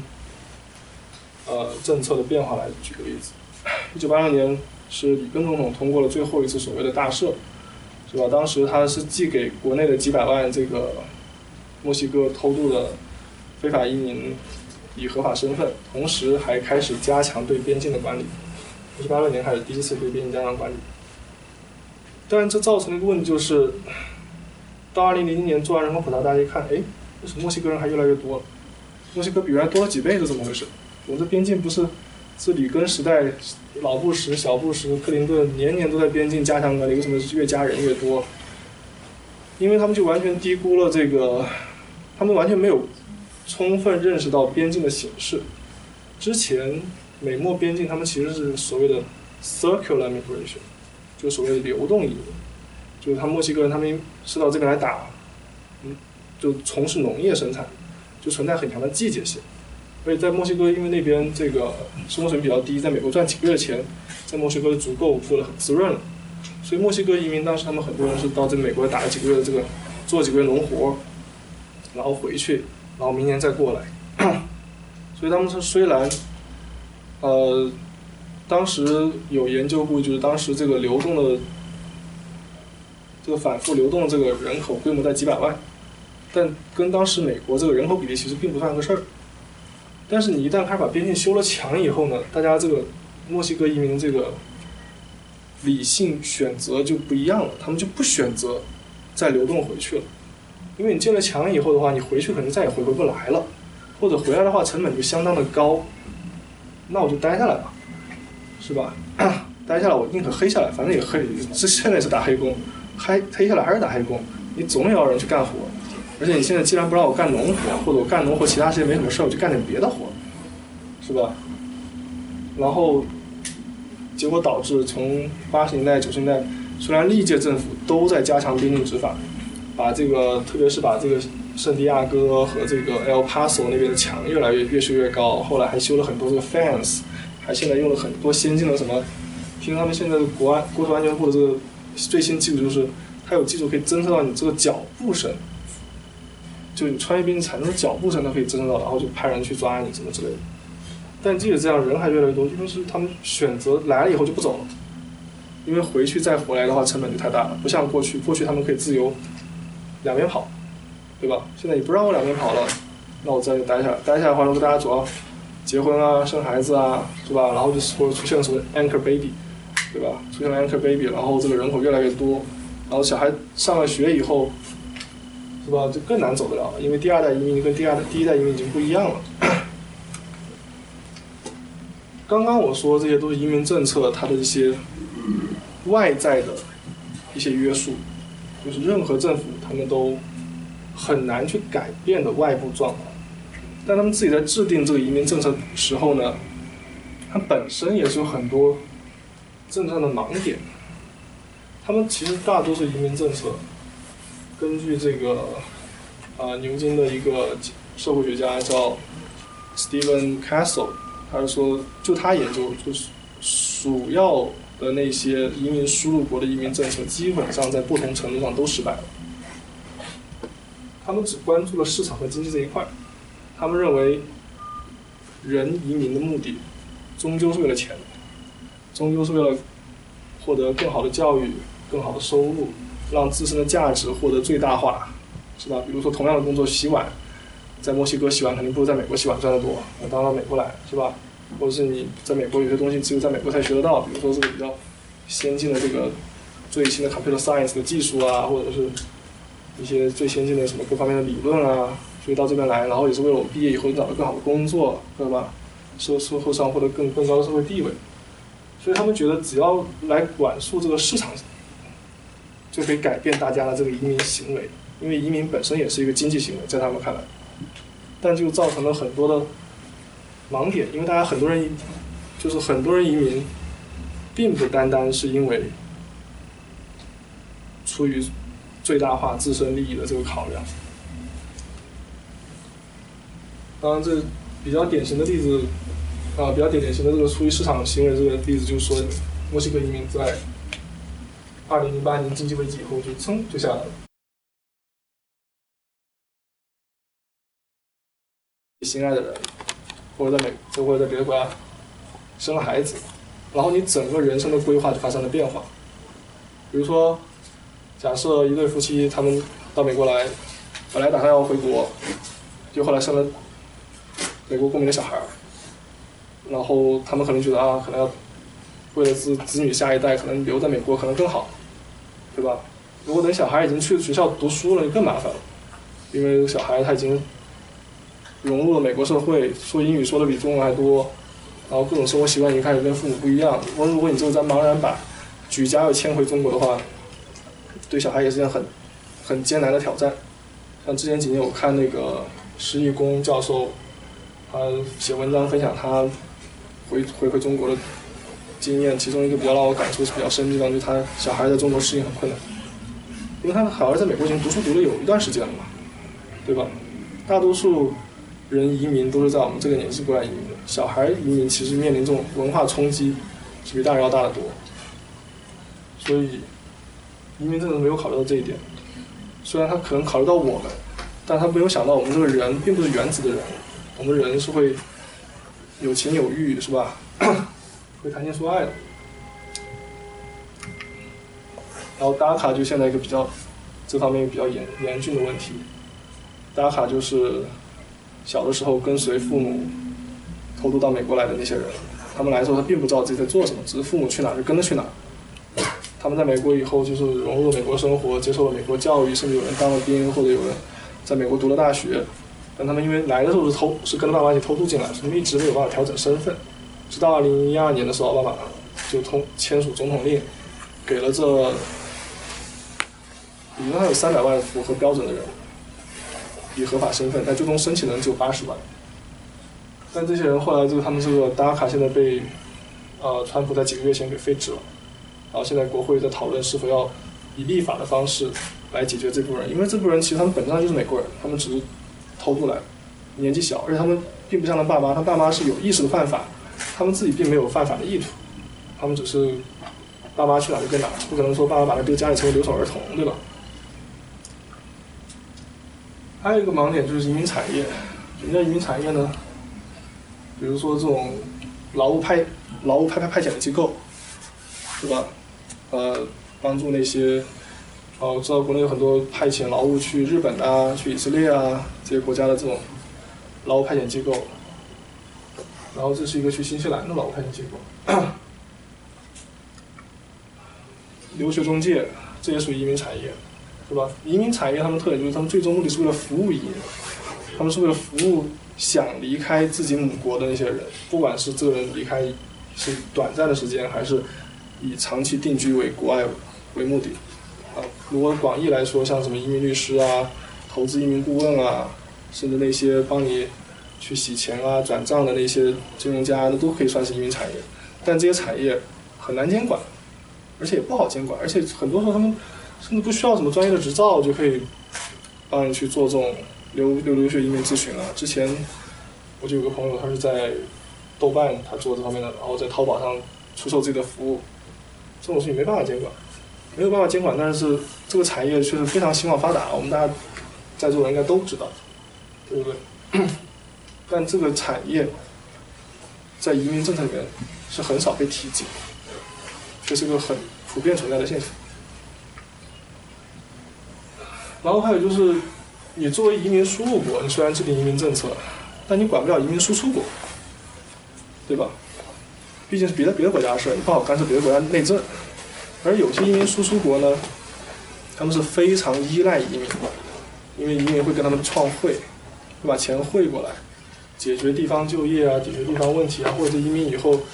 呃，像我们这些很多人以后可能会选择去回国去发展，是吧？我们掌握了很多。在接受美国的教育是吧？接受了在美国接受了比较好的工作上的训练，对回国可能是有很大帮助的。搞不好里面出个钱学森啥的，是吧？然后，哎，这个图，哦，这个图是晕，我现在想不起这个图是干嘛的。OK，哦，这个图是那个，这个图是当年日本日本人他们被美国扣关以后，他们开始移民去，呃。不对，那个图是干嘛？我不记得。先讲这个，就是 这个是朝鲜的那些饭店。北朝鲜他们在很多国家都有这种小店儿，这是他们创汇的重要渠道之一。他们除了洗钱啊、卖武器以外，是他们比较合法的创汇渠道之一，对吧？之前我们中国就是呃，在川普的响应川普总统的号召，就是。禁止了这么一些产业在中朝鲜的这些饭店在在中国的生存，其实很大程度上打击了朝鲜创造外汇的能能力，因为他们很多时候这钱从这个来。朝鲜相当依赖这类企业，这个好像创造他们百分之十将近二十的这个外汇的来来源。那不光在中国了，很多国家都有，东南亚啊或者非洲啊，都会看到这种朝鲜人开的饭店。然后我们最初开设的这个四个经济特区。其实也是针对移民的，珠海是针对澳门移民，深圳是针对香港移民，哦不是他们不是叫移民，是针对香港华华侨，是吧？汕头是针对东南亚的这些华华侨，然后厦门是最台湾那边的华侨，我们当时也是相当依赖海外华侨回国创业啊，支支持支援祖祖国建设啊，共同建设社会主义啊。所以我们当上为什么选择这四个地方作为经济特区？重要考量是因为这四个地方有非常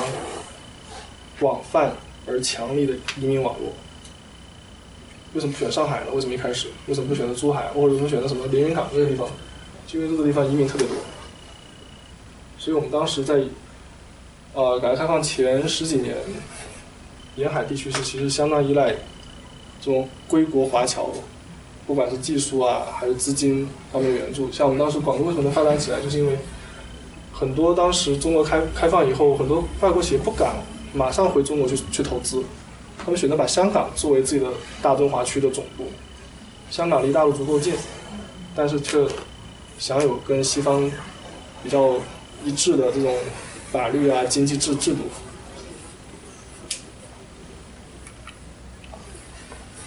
其实很多发达资本主义国家，特别是后新兴发达资本主义国家，或者叫后期发达资本主义国家，他们在初期都有这么一个移民往外大规模流动的时期。比如像日本，是吧？刚刚日本被美国扣关以后，就很多日本妇女，他们去东南亚从事色情产业，是吧？其实也是为祖国创创汇的一个重要方式。对他们当时日本政府就觉得他们是去创业的，啊，去创汇的，就是三崎朋子在东南亚某个地方的翻仓馆。然后还有很多日本移民去了夏威夷，当时夏威夷还不是美国的一部分。十九世纪当时夏威夷网王国，美国虽然通过各种方式影响了夏威夷的政治运作，但是。前往夏威夷的移民，就规模上来说，美国的西方人不如日本人多，因为日本人离夏威夷相对来说更近一些。然后日本人特别多，然后日本当时海军发展特别快，所以美国当时非常怕。所以当时在就是中日甲午海战打完以后，没几年，夏威夷就被美国给占领了。应该说，美国派当地的人颠覆了夏威夷王王国政府，然后新成立的政府主动选择加入美国。当时主要一个考虑就是怕夏威夷珍珠港落入到日本的手上，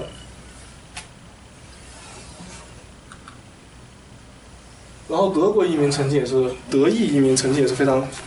非常多，德国现在我们知道是世界的第三，曾经也是欧洲列列强之一，曾经德国的移民多到了让我们国父 Benjamin Franklin 很害怕的程度，他们会觉得啊，我们的宾夕法尼亚马上就不再。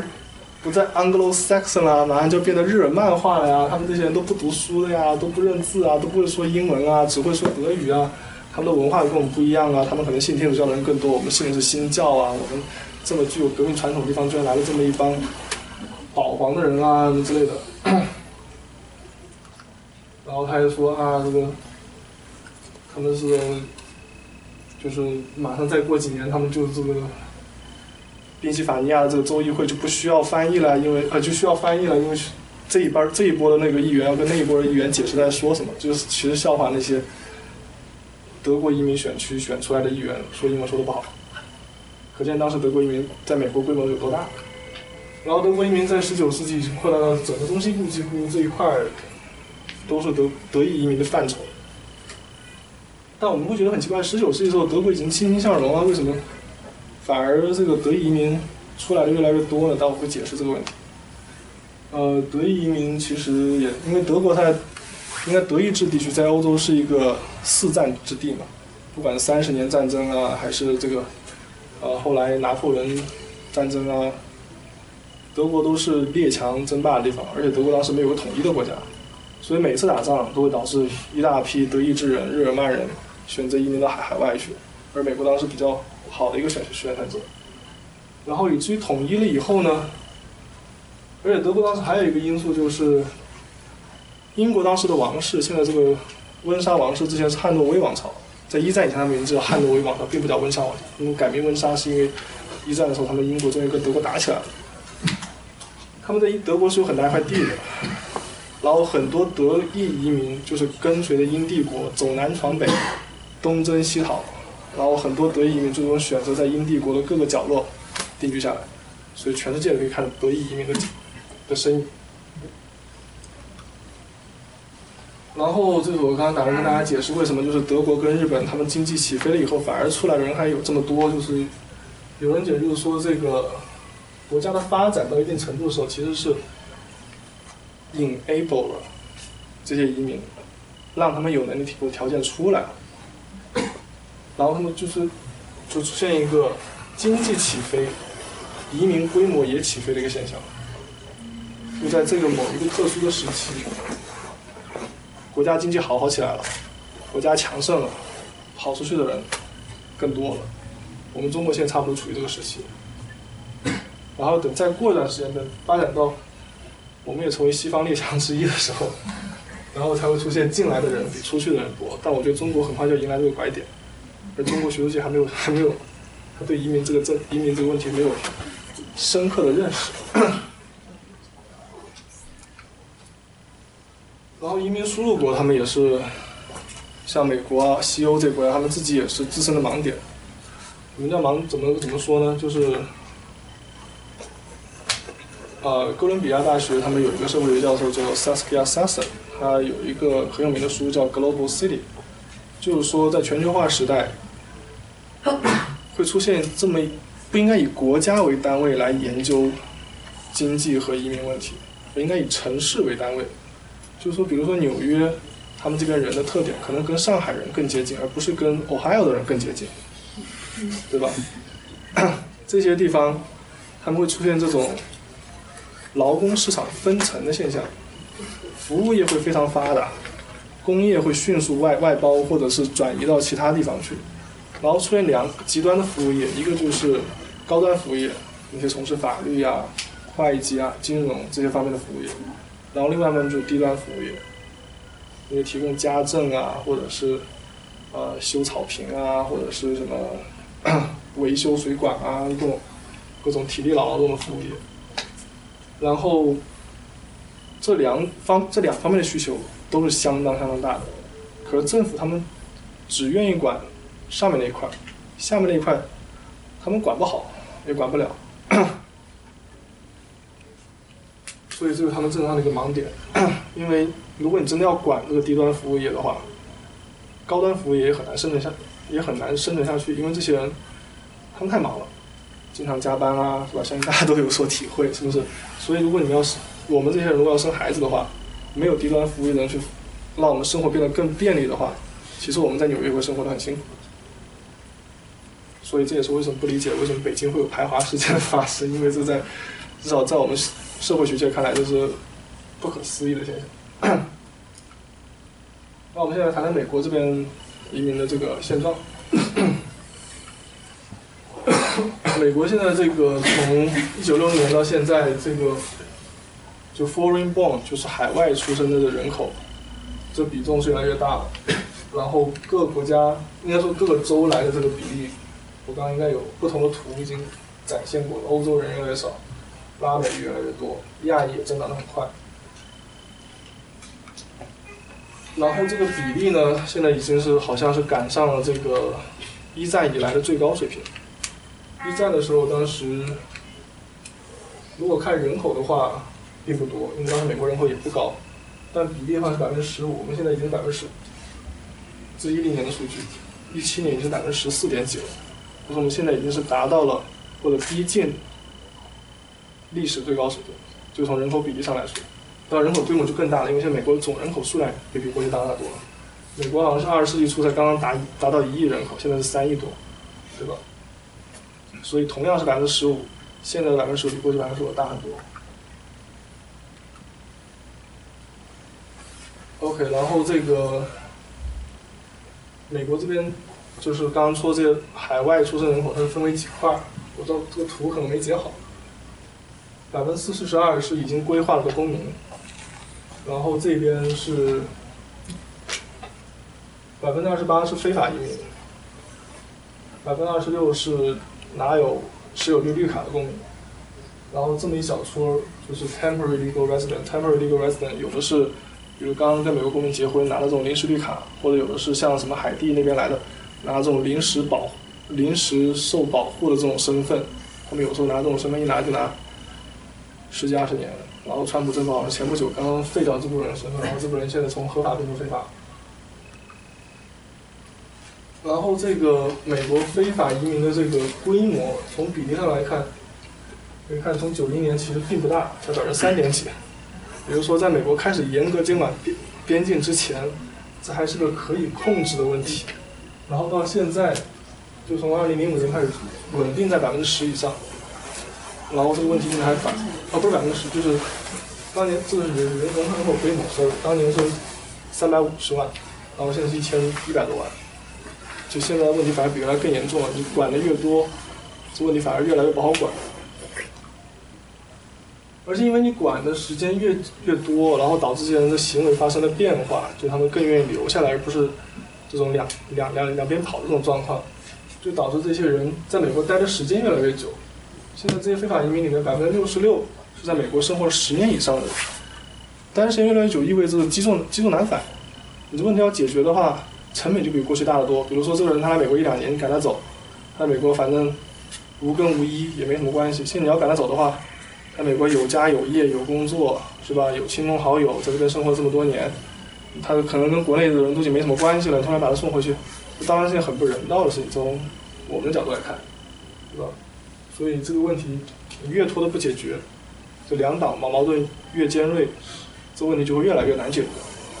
所以这也是为什么现在移民问题，就是从过去的一个比较次要的问题，然后逐渐演变成二零一六年总统大选最尖锐的问题，应该最核心的问题。然后这合法移民也分了很多种，合法移民里面最大头的其实是家庭团聚的移民，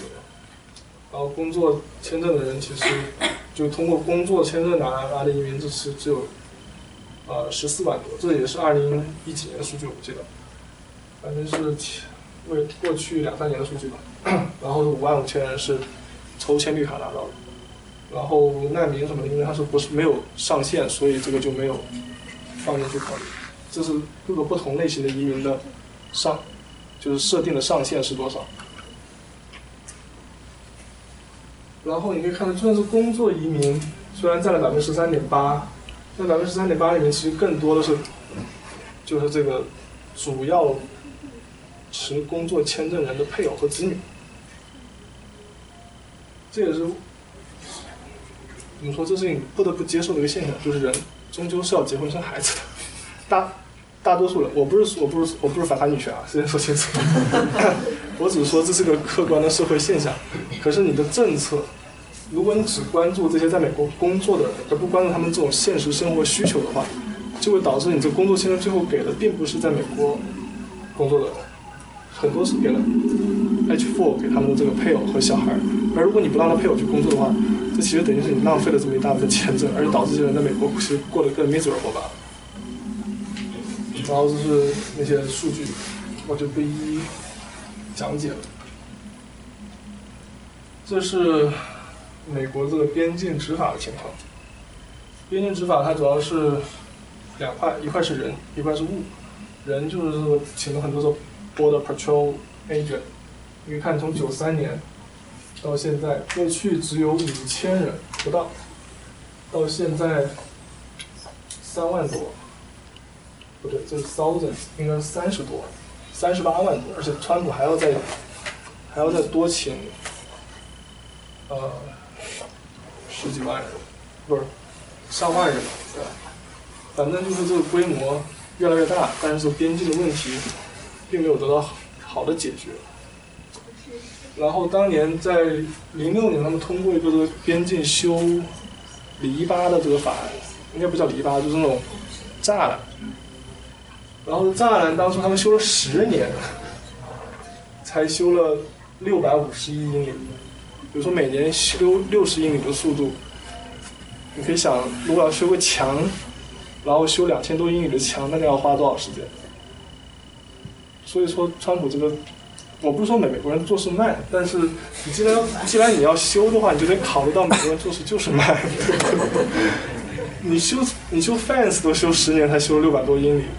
那你干脆把外工作外包给中国就好了。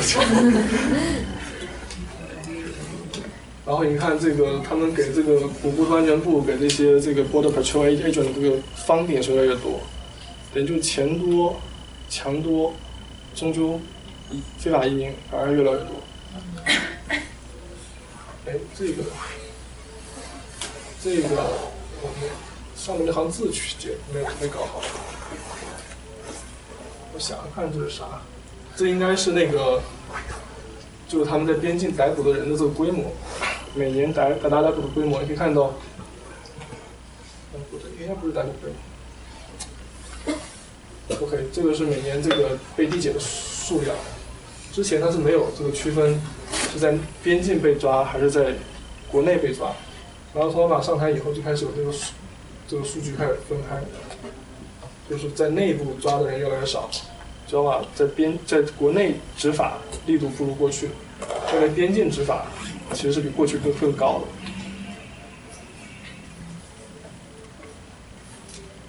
然后我们现在通行的这个移民法，其实是从一九八六年这个里根总统当时签署这个法案开始，当时给三百万到五百万非法移民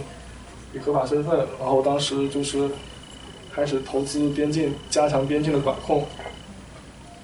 而这些最终拿到这个。大赦的人只有百分之四十，最后成为美国公民，剩下百分之六十因为没有成为美国公民，导致川普上台了。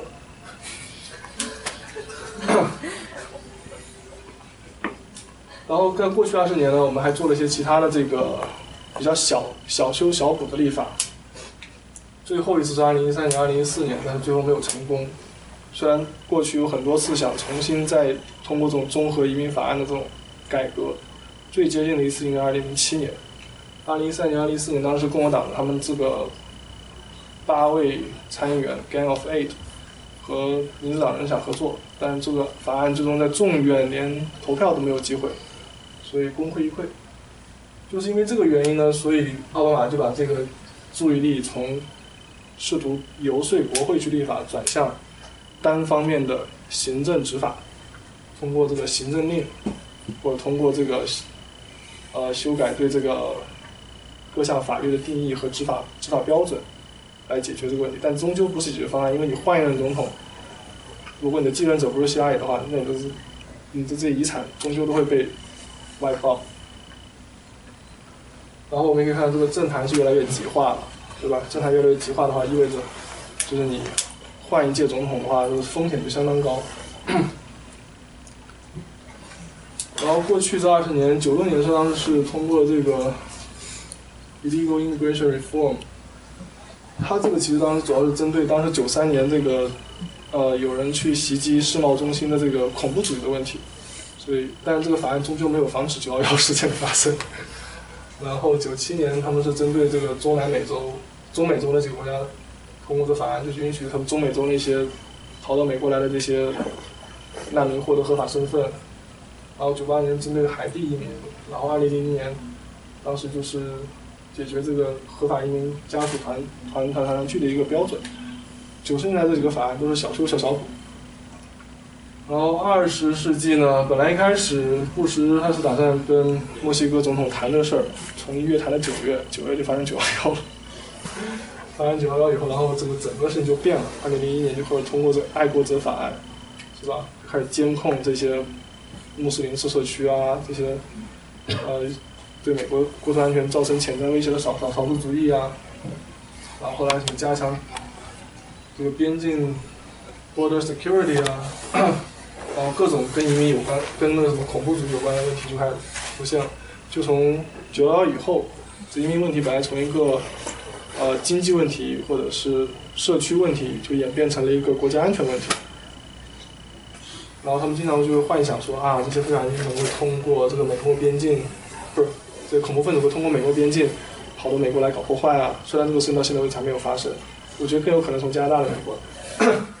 因为加拿大那边的确是有恐怖分子啊，在加拿大那边制制造了危害，而美国跟加拿大现在的边境是没有被监控的。然后，二零零六年第一次这个移移民改革改革，当时参议院通过了，众议院没有通过。二零零七年，这个我们亚利桑那州的。麦凯恩和这个麻省的这个 Kennedy，呃，连众议院、连参议院都没有通过。二零零八年，奥巴马虽然说要改，说要进行移民改革，但他一上任，他搞的是 Obamacare。然后二零一一年呢是这个 Dream Act，也是折戟沉沉沉沙，是吧？Dream Act 就是试图以立法方式来解决现在的 DACA 的问题。二零一二年，奥巴马自己就通过这个行政令来改变这个 DACA，来制造这个，应该说现在制造了一个 DACA 的问题，是吧？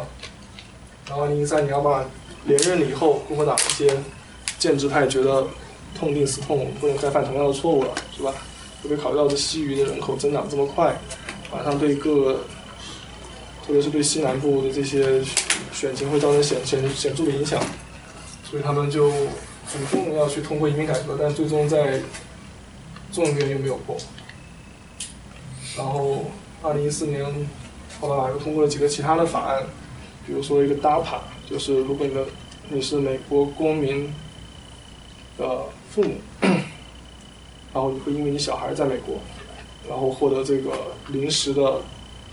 工作许可证，这也是一个临时的身份，虽然你不能去哪里，但你可以在美国合法工作。但 DAPA 是一上来就要川普给废掉，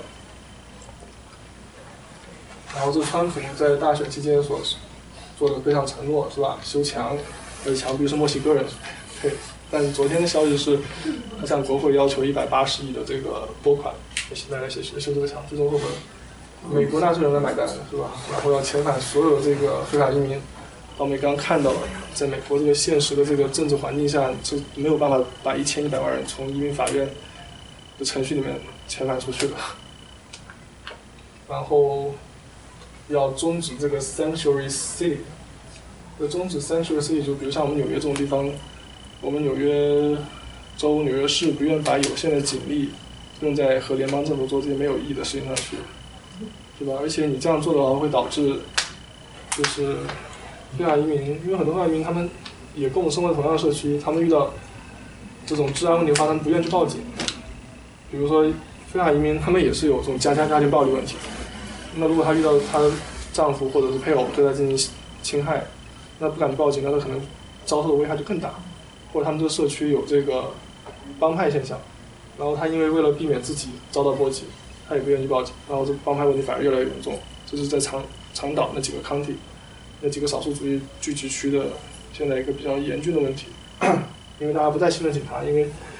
ICE 敲门的时候，他也他也说自己是 police，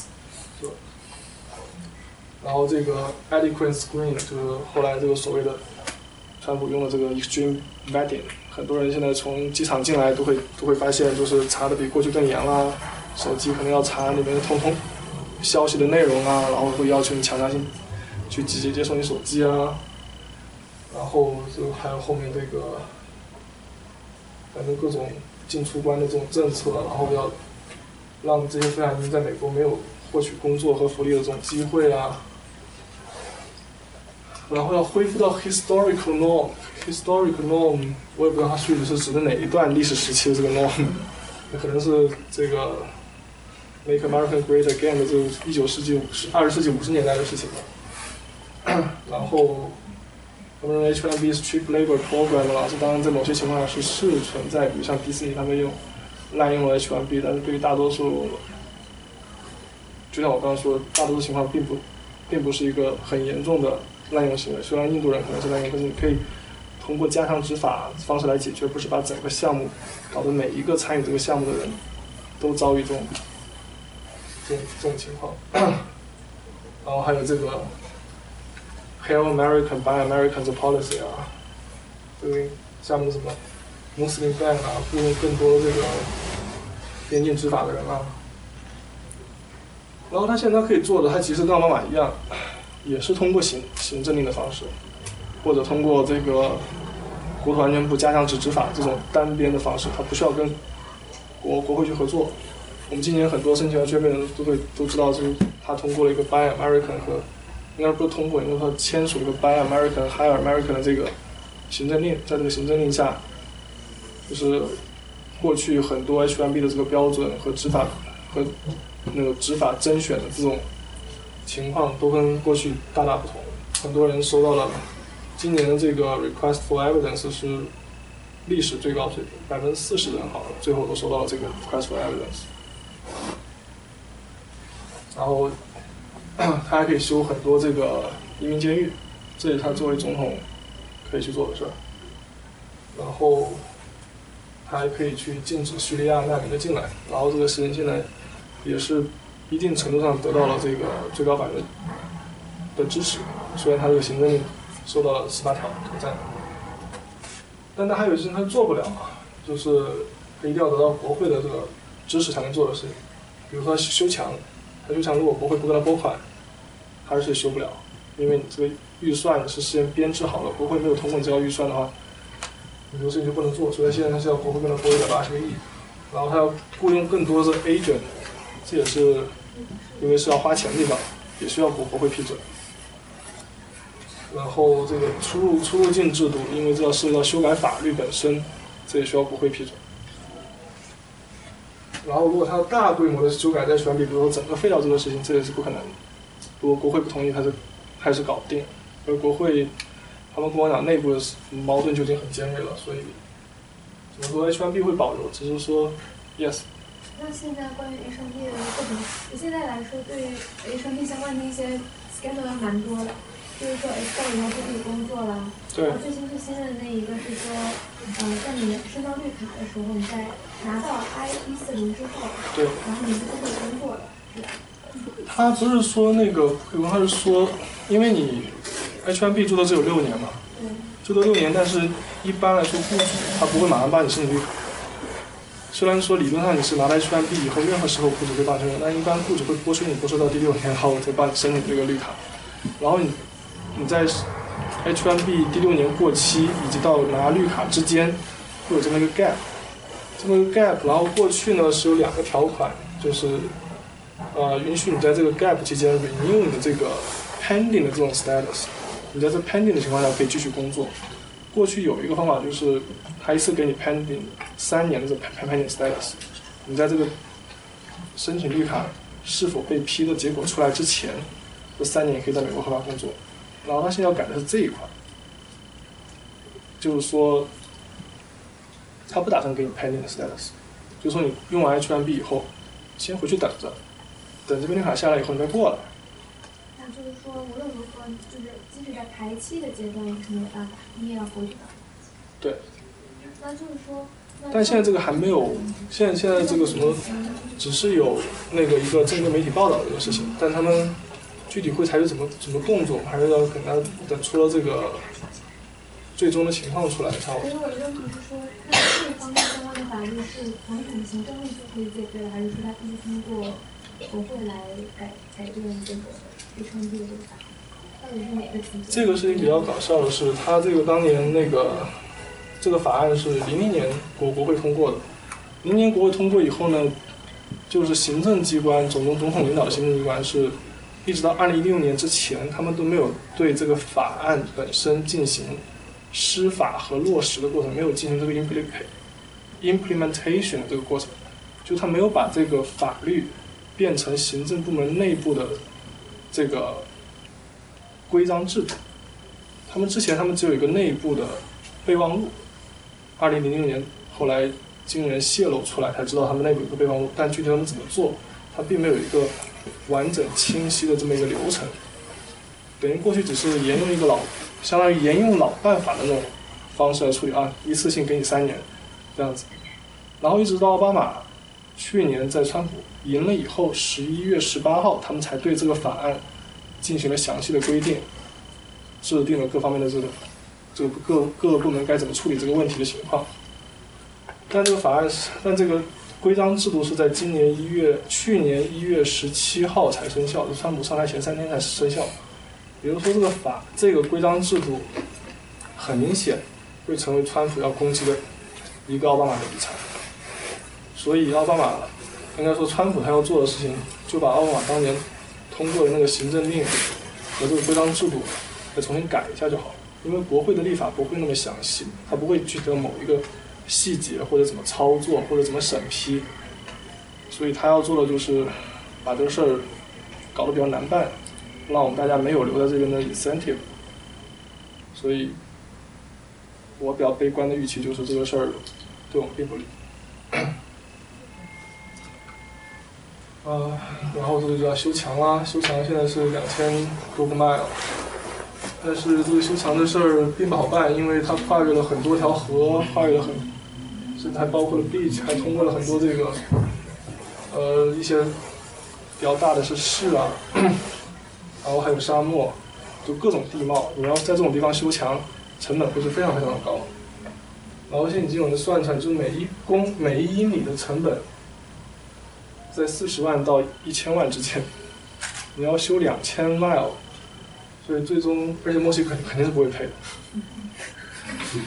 墨西哥已经说他不会赔了。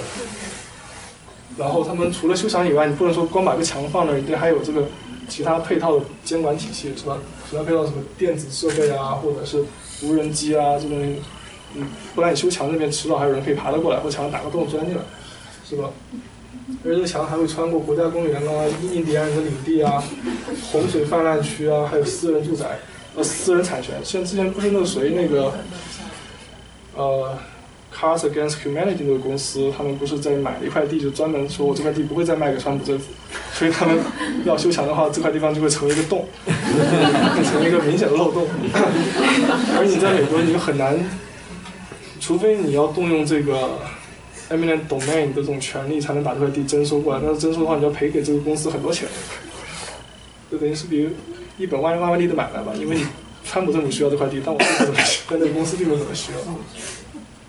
而且它并不是很有效，因为过去我们也修了这么多的这个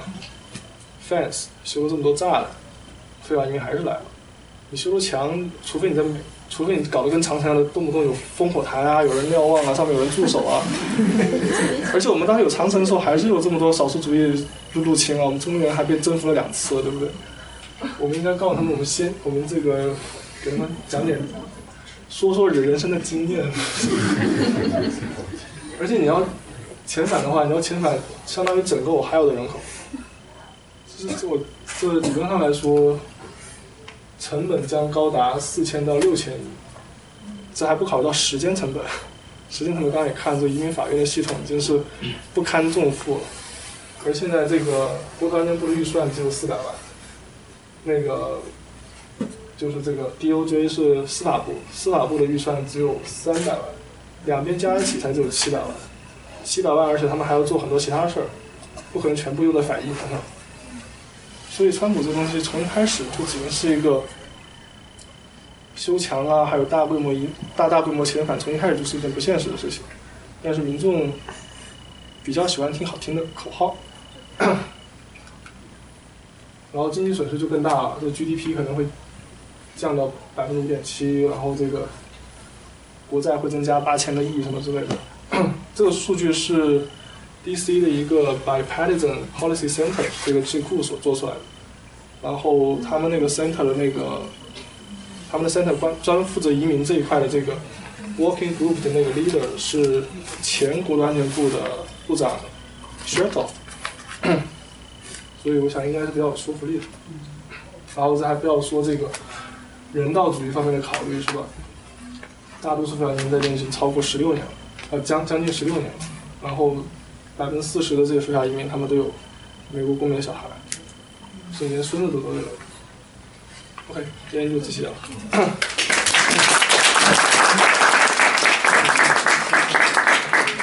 嗯，我可以先休息。我先喝点水。好，行，那我们大家先休息十分钟，然后在四点二十七的时候，我们进行 Q&A。好，那大家我们就开始我们的 Q&A 环节吧，然后大家就可以入座。那你说？啊，我有三个问题或者是四个问题。哎，不要问那么多，一个一个来。呃，第第一个是呃，就是我您还就是我们那个讲座开始之前，您讲那个就是黑人和黑人他之间的认认同其实是不一样的嘛，他想要区分自己。然后我想问一下，您对这件事情怎么看？因为我研究生的一个同学，他是。他是另外一种黑人，他是非洲移民。嗯。呃，但是他是因为有很多亲戚在这边嘛，然后他的基本上所多数的 family 都已经在这边了。然后他的认同呢就很，就是跟这两种都不一样。他他不会说那那个什么，就是本土黑人或者是加勒比黑人要要区分。他觉得我就是美国人。而我这个朋友呢，他其实连他其实连那个呃那个那个。绿卡都没有，他只是在这边过来留学，过来啊。这边有 family，然后他他觉得奥巴马是 is my president，然后他觉得他就是一个，他做的所有的事情都是以他是一个美国人的身份来做的。然后我觉得这可能应该不是一个孤立吧。呃，我想问一下，您是对这种现象是怎么看的？然后第二个问题是关于呃 Hispanic 这这一点。我们先谈第一个好不好？我忘了我忘了第，我怕讲我回答第二个问题。这个的确不是孤立。其实呃，其实有民调研究，就是说研究就是。各个族裔这个国家认同，然后其实认同自己直接是美国人的最多的族裔是白人，他不会认为我是，不会认为我是白色美国人或者是 White America，他们直接认为我就是 America，因为他们是主流嘛，他们现在是是主流嘛，所以这个问题，如果你黑人当然肯定也会有这么像朋友这种个别例子，但这种情况发生在白人身上更多，就他们直接认同自己是美国人，他不会认为自己是各种。少数主义或者什么，他们直接就把自己当做白人基督教主流社会的象征。像我们很多人想，就很多国外人，他们想象美国人，他也不会想象各种肤色的这种美国人，他们直接第一个想的可能就是白人美国人。然后，但现在这个情况在白人那边也发生一定程度的逆转，就白人他们现在自称这个 white nationalist，他们自称是。白人民族主义者，是吧？像川普的很多支持者，他们都是白人民族主义者。他们不不当然不会说自己是三黑党，他们现在开始用白人民族主义者来称呼自己。所以这个并不是一个孤立的现象。不是孤立现象。啊，然后我接下来问我第二个问题，关于拉丁裔这个这这一点，我的一个朋友呢，他的他的他其实是小时候被爸妈带过来的非法移民嘛。OK。然后他是他是拉美人，但是他是。西班牙裔的噱头，就是就是可能就是他他自己觉得自己很白，然后他来到美国之后，呃，就是川普上台之前，因为他其实这个人他是比较非常非常非常非常左，然后他川普的一些反西裔的言论就让他非常生气，所以我的这个朋友呢就写了一篇非常非常长的一个文章，论述为什么 Hispanic，呃，或者是 Latino 是美国的。就是重要一部分，因为他的他的他的立论非常有趣。他的立论是说，那个美国北美这个就是美国现在的这个这个区域，有很大一部分是西班牙殖民者统治的。然后他作为西班牙殖民者的后代，他觉得我对这片属地是有 I I can claim 呃这这片土地的那种。好，我知道你的为什么。这个事情其实是很有意思的，就是。美国人他们对于西班牙裔的这个认识也是在一个变化的过程中。过去美国刚建国的时候，西班牙是西方列强之一，是吧？重要的几大帝国之一。所以，当他们不会认为西班牙人是有色人种，他们认为西班牙人也是白人。其实，白人的这个定义也是在不断变化的。当初美国认为西班牙是白人，但是美西战争，美墨不是对美西战争把西班牙打败了以后呢，西班牙就跟其他的拉美国家一样。沦为有色人种，而这个对于这个白人，其实一开始他们认为的白人，只是英伦三岛来的和西欧来的人叫白人。哪怕我今天我这个学期跟同学们上课，最后节课讲就是 whiteness 这个问题，所以你正好问到我比较擅长的一个问题。whiteness 他们一开始比如像爱尔兰人，比如像希腊人，比如像意大利人、西班牙人、葡萄牙人，然后东欧人、俄罗斯人。在美国最初一开始，主流社会都不认为他们是白人，认为他们是二等白人，或者他们甚至认为分这种呃 fine white 和 white nationals，那些人叫 white nationals，然后西欧、北欧、英伦三岛，英伦三岛还不能包括爱尔兰啊，英伦三岛来的那些白人才是 fine white 或者 pure white，然后。呃，希腊那边的白人他们是肤色较白，但是有亚裔人特点，这样，或者是呃，意大利人是什么？当时我们当时我们中国人是一个很重要的这个呃呃标准，就是说意大利人是虽然肤色偏棕，但是行为很像中国人，就这种这种很奇怪的这种这种关于白人的定义。然后他们，所以这也是为什么后来这个呃。肯尼迪他当总统的时候，他能在这个那个时候通过移民改革法案，就是因为他得到了很多这些二等白人的支持，然后他们二等白人借助这个民权运动，他们其实借这机会升升级成为了白人，因为白人当时面临少数族裔的围攻嘛，他们面临少数族裔围攻，他们就把这个白人定义给扩大了，说啊你们二等白人这种不分一等二等，大家都是白人，然后他们白人又重新成为多数主义了。之前在十九世纪末二十世纪初的时候，关于白人的分类分了四到二十七种之多，就看你这不同的种，所以。这个我们现在所熟的、所熟知的这种，这个这这个美国五种颜色的这个族裔的划分，其实是非常非常晚近的事情。在不到一百年前，白人内部细分的比我们现在细分的厉害多了。所以，所以，所以这个人，而且还有就跟刚刚说这个移民这个问题，移民这个问题呢，就是很多从拉美或者是呃加勒比过来的移民，他们那边有一个现象叫做 white wash，就是如果你一旦钱多了。你可以认为自己是白人，当然，哪怕你皮肤再黑，都你都可以说自己是白人。就跟很多巴西球星，他们都是认为自己白人，也没有人会说你不你长得不白，皮肤这么黑。因为他们巴西就有这种 white wash 这种情况，就是只要你社会地位上去了，你说自己是白人就是白人。但是你到了美国来以后，美国这边这个种族壁垒就是这么的严苛，你哪怕所以很多这个加勒比海的这个黑人，他们在本国是 white wash 了以后。社会地位上升到一定程度，有钱了才移民到美国，结果到美国来被看作下等人，他们当然觉得受不了，对不对？在美国这个种族的壁垒就不像拉美国家那么模糊，拉美国家至少给你一个洗白自己的机会，在美国这边你洗不白自己。所以你这个朋友就是遇到这个现象，他在拉美，他可能他觉得自己是个白人，他甚至有能力到美国来读书，他还是西班牙人的后裔，是吧？西班牙曾经是老老大帝国之一，但是美国，美国管你是从哪里来的，反正都是移民。只要颜色不够白，哪怕你颜色白，我可以觉得你不白，是不是？所以这个事情很难说。就是，所以从你的观点来讲，他的这个 claim 其实是，其实是一个老子祖上很阔的那种、那种一种一种态、一种一种傲慢在里面。他其实并并没有在美国的主流文化里面被广大的拉丁裔所认同。怎么说？你这你拉丁裔认不认同，跟美国主流社会也没有关系，因为拉丁裔并不。并并不是完全融入主流的一部分，主流还是这个主流，至少这现在来说还是由白人来定。然后你说的这个就是我第三个问题，最后一个，最后一个，最后一个，就是就是就是刚刚您说的，在拉丁裔在拉美那边其实是有洗白这个现象，但是在美国这边，我觉得好，就是好像没有办法白，因为因为就比如说黑人来讲，你只要有。一丁丁的黑人黑人血统，你就会被叫做是黑人。但是其实这个在科学上面来讲，大家都是混血，你你你也没有那么黑，你也没有那么白。就是这个是这个这个呃，就是这个黑人血统的这一方面，您是怎么看的？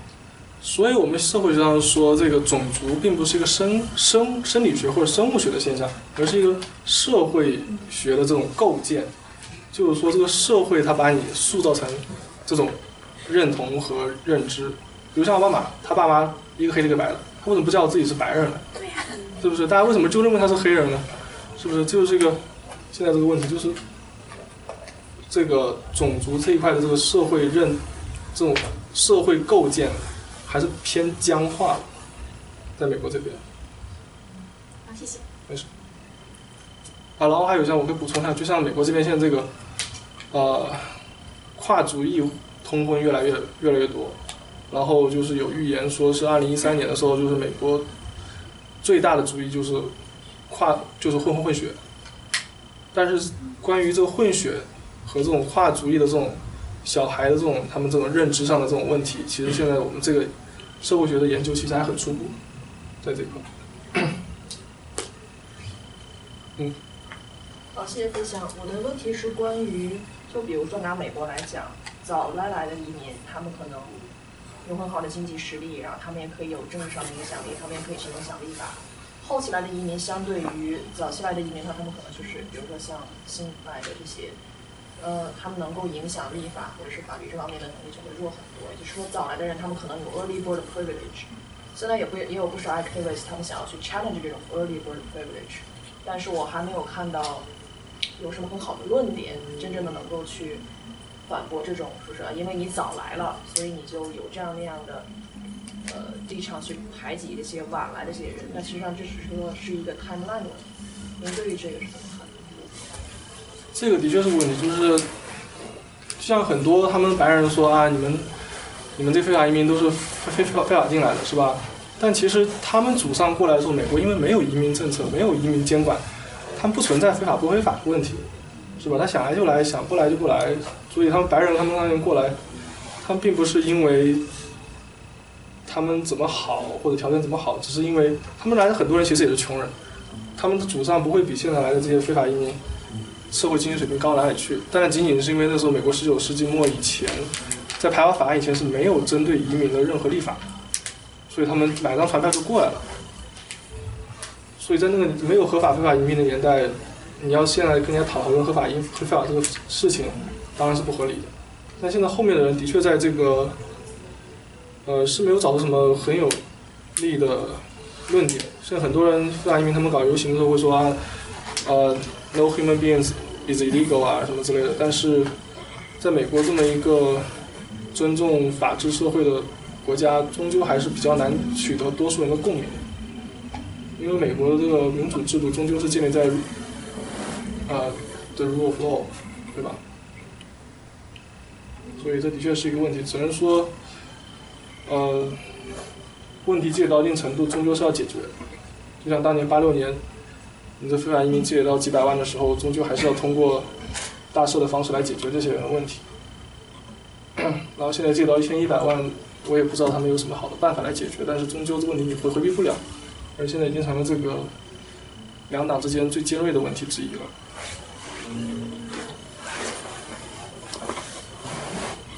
啊，你说，肖老师问你问题，啊，就是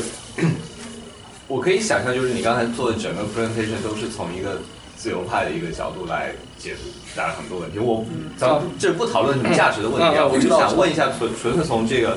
研究的角度来说，有什么反移民的？论点，你是觉得现在自由派没有办法回应，或者说需要 think long and hard 才能够解决问题？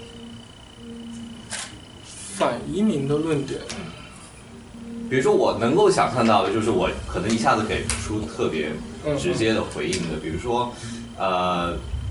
就是从反移民的这一些这个这个论述来说，他开始，比如说。淡化种族主义的这部分，会强调把它重新解读进去。比如说有 nativism，啊，比如说我们这不是种族主义，我们这是地方原生主义。嗯。啊，我们讲究是本地的社会纽带啊之类的。或者说，比如说从就是传统的政治保守派的观点，比如说 Theresa May 之前讲，他说 If you're a citizen, if you're a global citizen, you're a citizen of nowhere，就是他直接会找人这个身份的焦虑这样来说，就是。你当然，你的社会，呃，在一部分国际精英的角度来说啊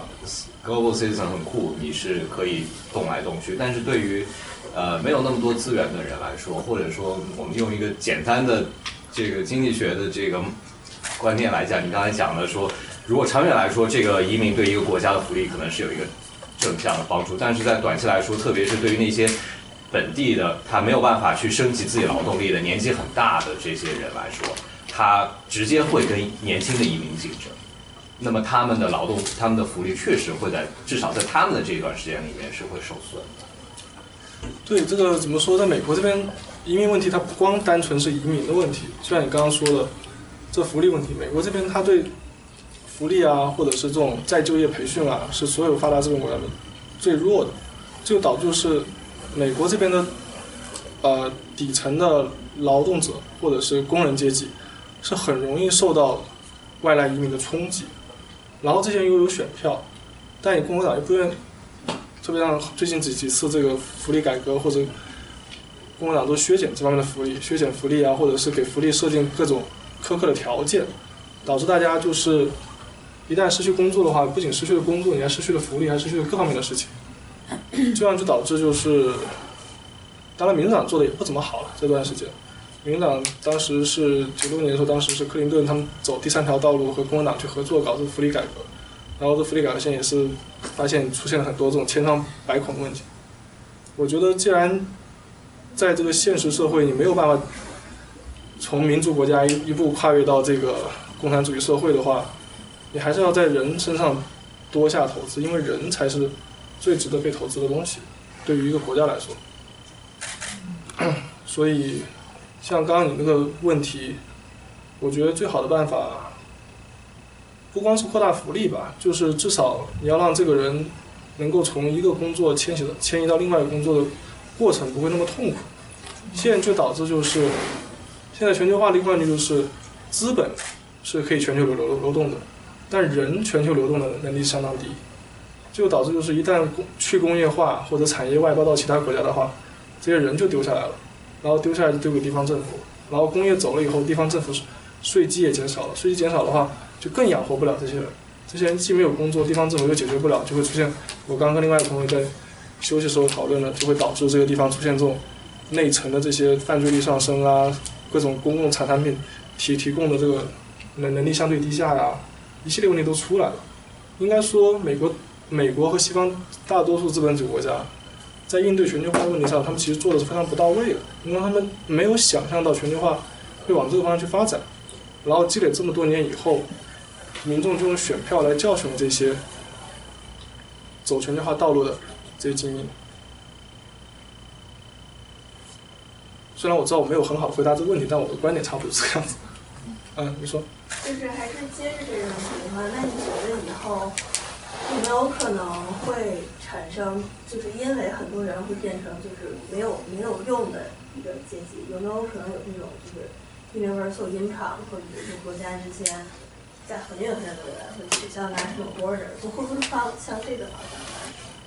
向？呃，多伦多大学有一个教授，他是支持取消这个。国国境的，但是我不是研究，他是单单是研究政治哲学这块，所以他那个理论比较抽象，我也不是很很能理解那块那个方。但是因为我觉得这个事情在现实中是比较难实现的。然后你刚刚说这个，比如像什么全民最低收入这个事情，我研究的不多，所以不好说。你说，刚刚才你讲了很多，就是从理论上，我们呃全球化呀，包括移民这些都是有正面的影响。但是像您刚才提到的，他们手中并没有选票，啊，它对现实政治的影响会很有限。那从实践上来说，应该怎么办呢？你是说，或者有什么好的案例？移，你是说移民对这个国家产生影响？对，就是。虽然说大家就很多人都知道有一个共识，就是移民对一个国家的经济啊各方面都是有正向的影响的，但是他们却影响不了现实的情况。不会啊，他们可影响的方式很多，比如他们很多在美国的亲戚朋友，他们可以去去投票，因为他投票不代表不光代表他自己啊，他代表他身边跟他有利益关系的这些人啊。然后，呃，虽然哪怕是非法移民，你也可以成立这种草根组织去，呃。不说给联邦层层级施加压力吧，但给地方是可以施加压力足够，因为地方上不可能说因为你是非法移民他就不管你，或者说因为非法移民他就不他就放弃这一块的地方治理，因为你终究是在一个地方产生，哪怕再微小的影响也是产生影响的一个个体或者是一个家庭。比如说你虽然你爸妈是非法移民，但是你小朋友在学校读书，或者是你虽然非法移民，但是你也会受到这个犯罪的影响。或者非法移民，但是哪怕你不你不交收入税，但是你要交消费税，你买东西都是会交税的，对不对？这都是会对各个地方产生影响，都可以利用这种微小的这种 leverage 去施加压力。只是现在怎么说，非法移民更多时候还是疲于奔命去解决这个生计问题，所以在政治上他们是比较处于这种失声的状态，因为忙着去赚钱，去养养活自己。嗯。我那我就觉得好像现在是一个抱团的情况，就算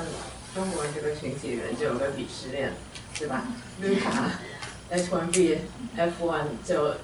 就这样一个鄙视链。然后当你说，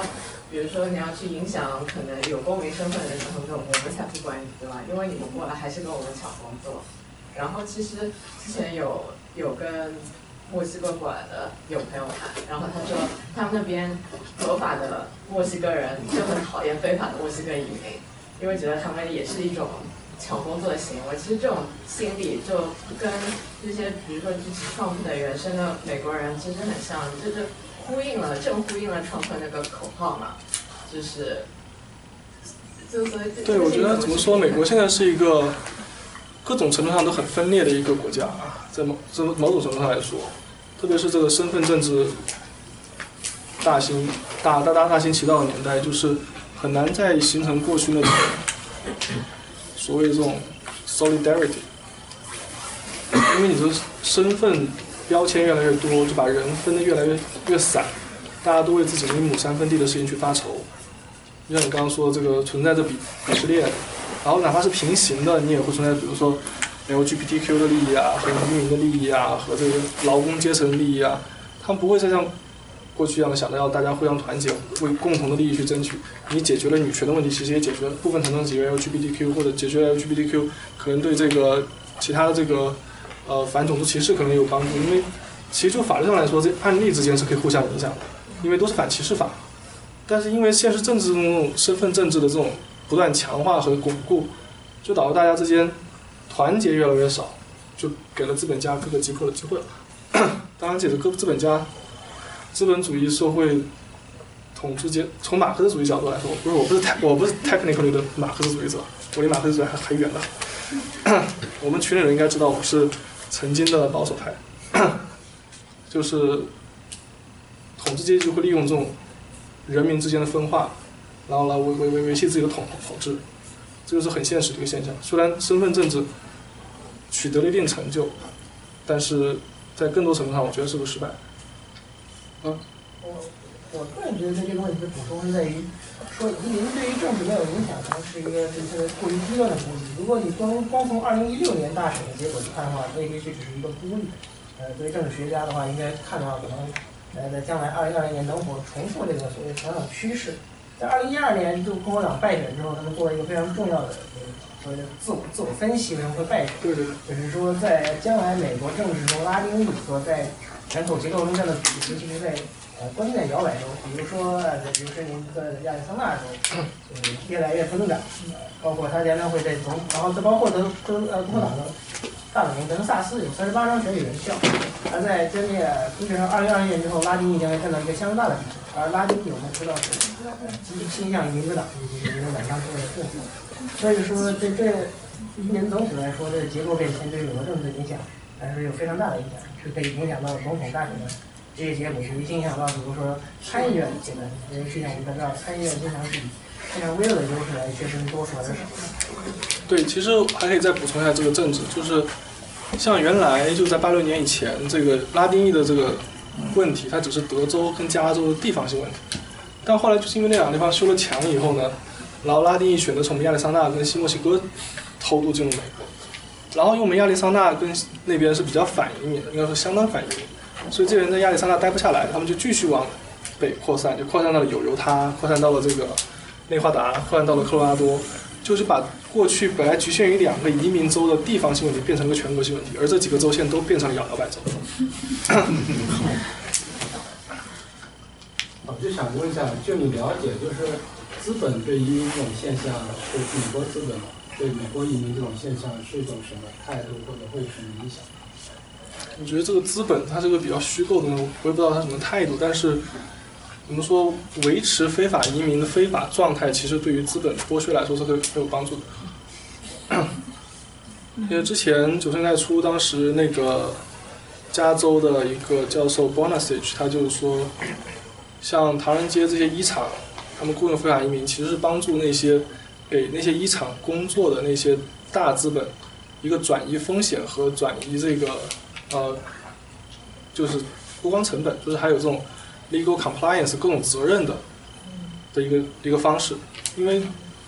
是等于是责任都别人担了，然后他负责要赚赚赚赚钱就行了。而其实那些衣厂的老板和那些工人，本质上都是被这个资本主义这整体的全球资本主义体系给剥削的底层罢了。然后像现在很多这种低端服务业，呃，比如说美容啊、美甲呀，或者是他们那些呃从业者，不管你是。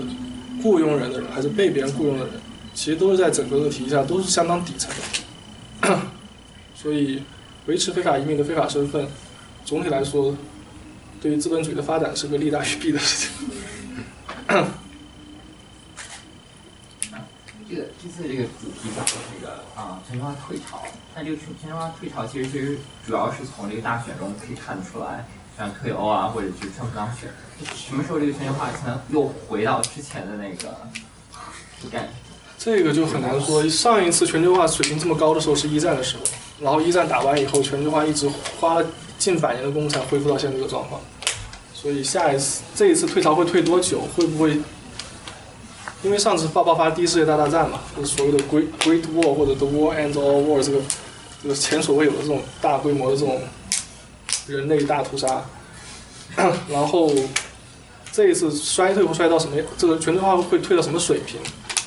然后下一次什么时候来，这是很难估计，因为这个历史的经验实在很有限，全球化的历史也很短，对吧？只能说大家谨慎乐观吧，因为美国如果不愿意接棒，呃，不愿意继续当灯塔的话，希望有个国家能能接手，或者是 whatever。嗯，最后一个问题吧。嗯，有个问题啊，我一直觉得中国人就是不是这里的同学们，but 在中国的中国人，他们也是十分的排外的啊，他们的民族主义不比在美国的民族主义要少。然后你刚刚说到很多非洲人会到中国去，然后随着中国的飞速发展，我觉得会有很多人从其他其他国家搬到中国去啊。我对我觉得这里面已经有很多矛盾了，我可以在网上看到。对啊对啊但是我想，能不能你介绍一下现在的规模是什么样子？是不是有上升的趋势？中国的法律又有没有能力去去解决这个、处理这个？这是个很好的问题，因为美国现在就是说西方学术界的学术研究还是非常西方中心主义，他们研究都是美国、加拿大、欧洲这些传统的移民输入国，然后像中国、日本那些都是所谓 understudy 的这些地方，哪怕中国现在成为这个未来很很大，应该是极大可能会成为未来的一个移民输入国，因为你看前段时间应该有没有看新闻就是，啊、菲佣开始去中国，然后工资还特别高，这其实就是个很明显的转变，因为菲佣过菲律宾作为美国的前殖民地，他们第一选择应该是美国，第二选择是当地的东南亚国家，然后我们现在选择中国，然后我们还有来自很多非洲的这些移民，因为我们中国在非洲的投资啊、经贸关系非常非常非常强，然后韩国人在北京有韩国城，是吧？虽然没有这个正式的这个，不像我们这边 K Town 有这么有这么 title，但是也差不多。然后其实还有很多研究，比如说我一些朋友他们在研究那边义乌的阿拉伯商人，还有那个他们那边阿拉伯商人就是已经在当地，呃，跟当地宗教局、宗教管理局都有一定这种关联，他们开始管理这个当地的这个问题，因为要解决这个小朋友的就业啊、小朋友读书啊，然后当地人这个信仰啊和外来人信仰这种矛盾和关系，应该说是现在都是星星之火吧，但我觉得迟早会成燎原之势。而现在研究中就是前往中国的移民的这个，不管是国内学者还是国际学者，都相当的少。国内一直不把移民当做一个独立的这个社会学议题来看，呃，国内的移民更多是人口学或者是城市规划学的一部分，但并不是把移民本身作为一个社会现象来处理。然后国际移民研究界，就像我刚刚说的，还是比较偏西方中心主义，因为中国人，特别是我我了解的中国学生在美国读博士的研究移民的人很少，大家研究很多中国各种各样的问题，但是并没有把移民问题当做一个，呃，在他们看来值得重视的问题，所以现在还比较初步。哦，好，那我们谢谢尤老师的精彩演讲，然后这个是。就是沙龙您的这个防备中年人保然后也非常感谢大家这个冒着严寒然后来听讲座，好，谢谢大家。啊，谢谢。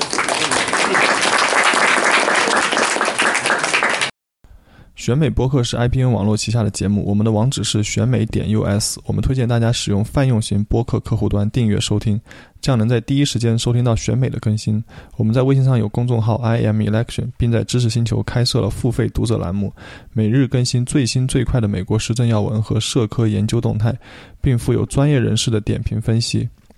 欢迎大家同时收听 IPN 网络旗下的其他精彩节目：《一天世界》、《灭茶苦茶》、《无次元》、《陛下观》、《太医来了》、《硬影像》、《流行通信》、《时尚怪物》。谢谢。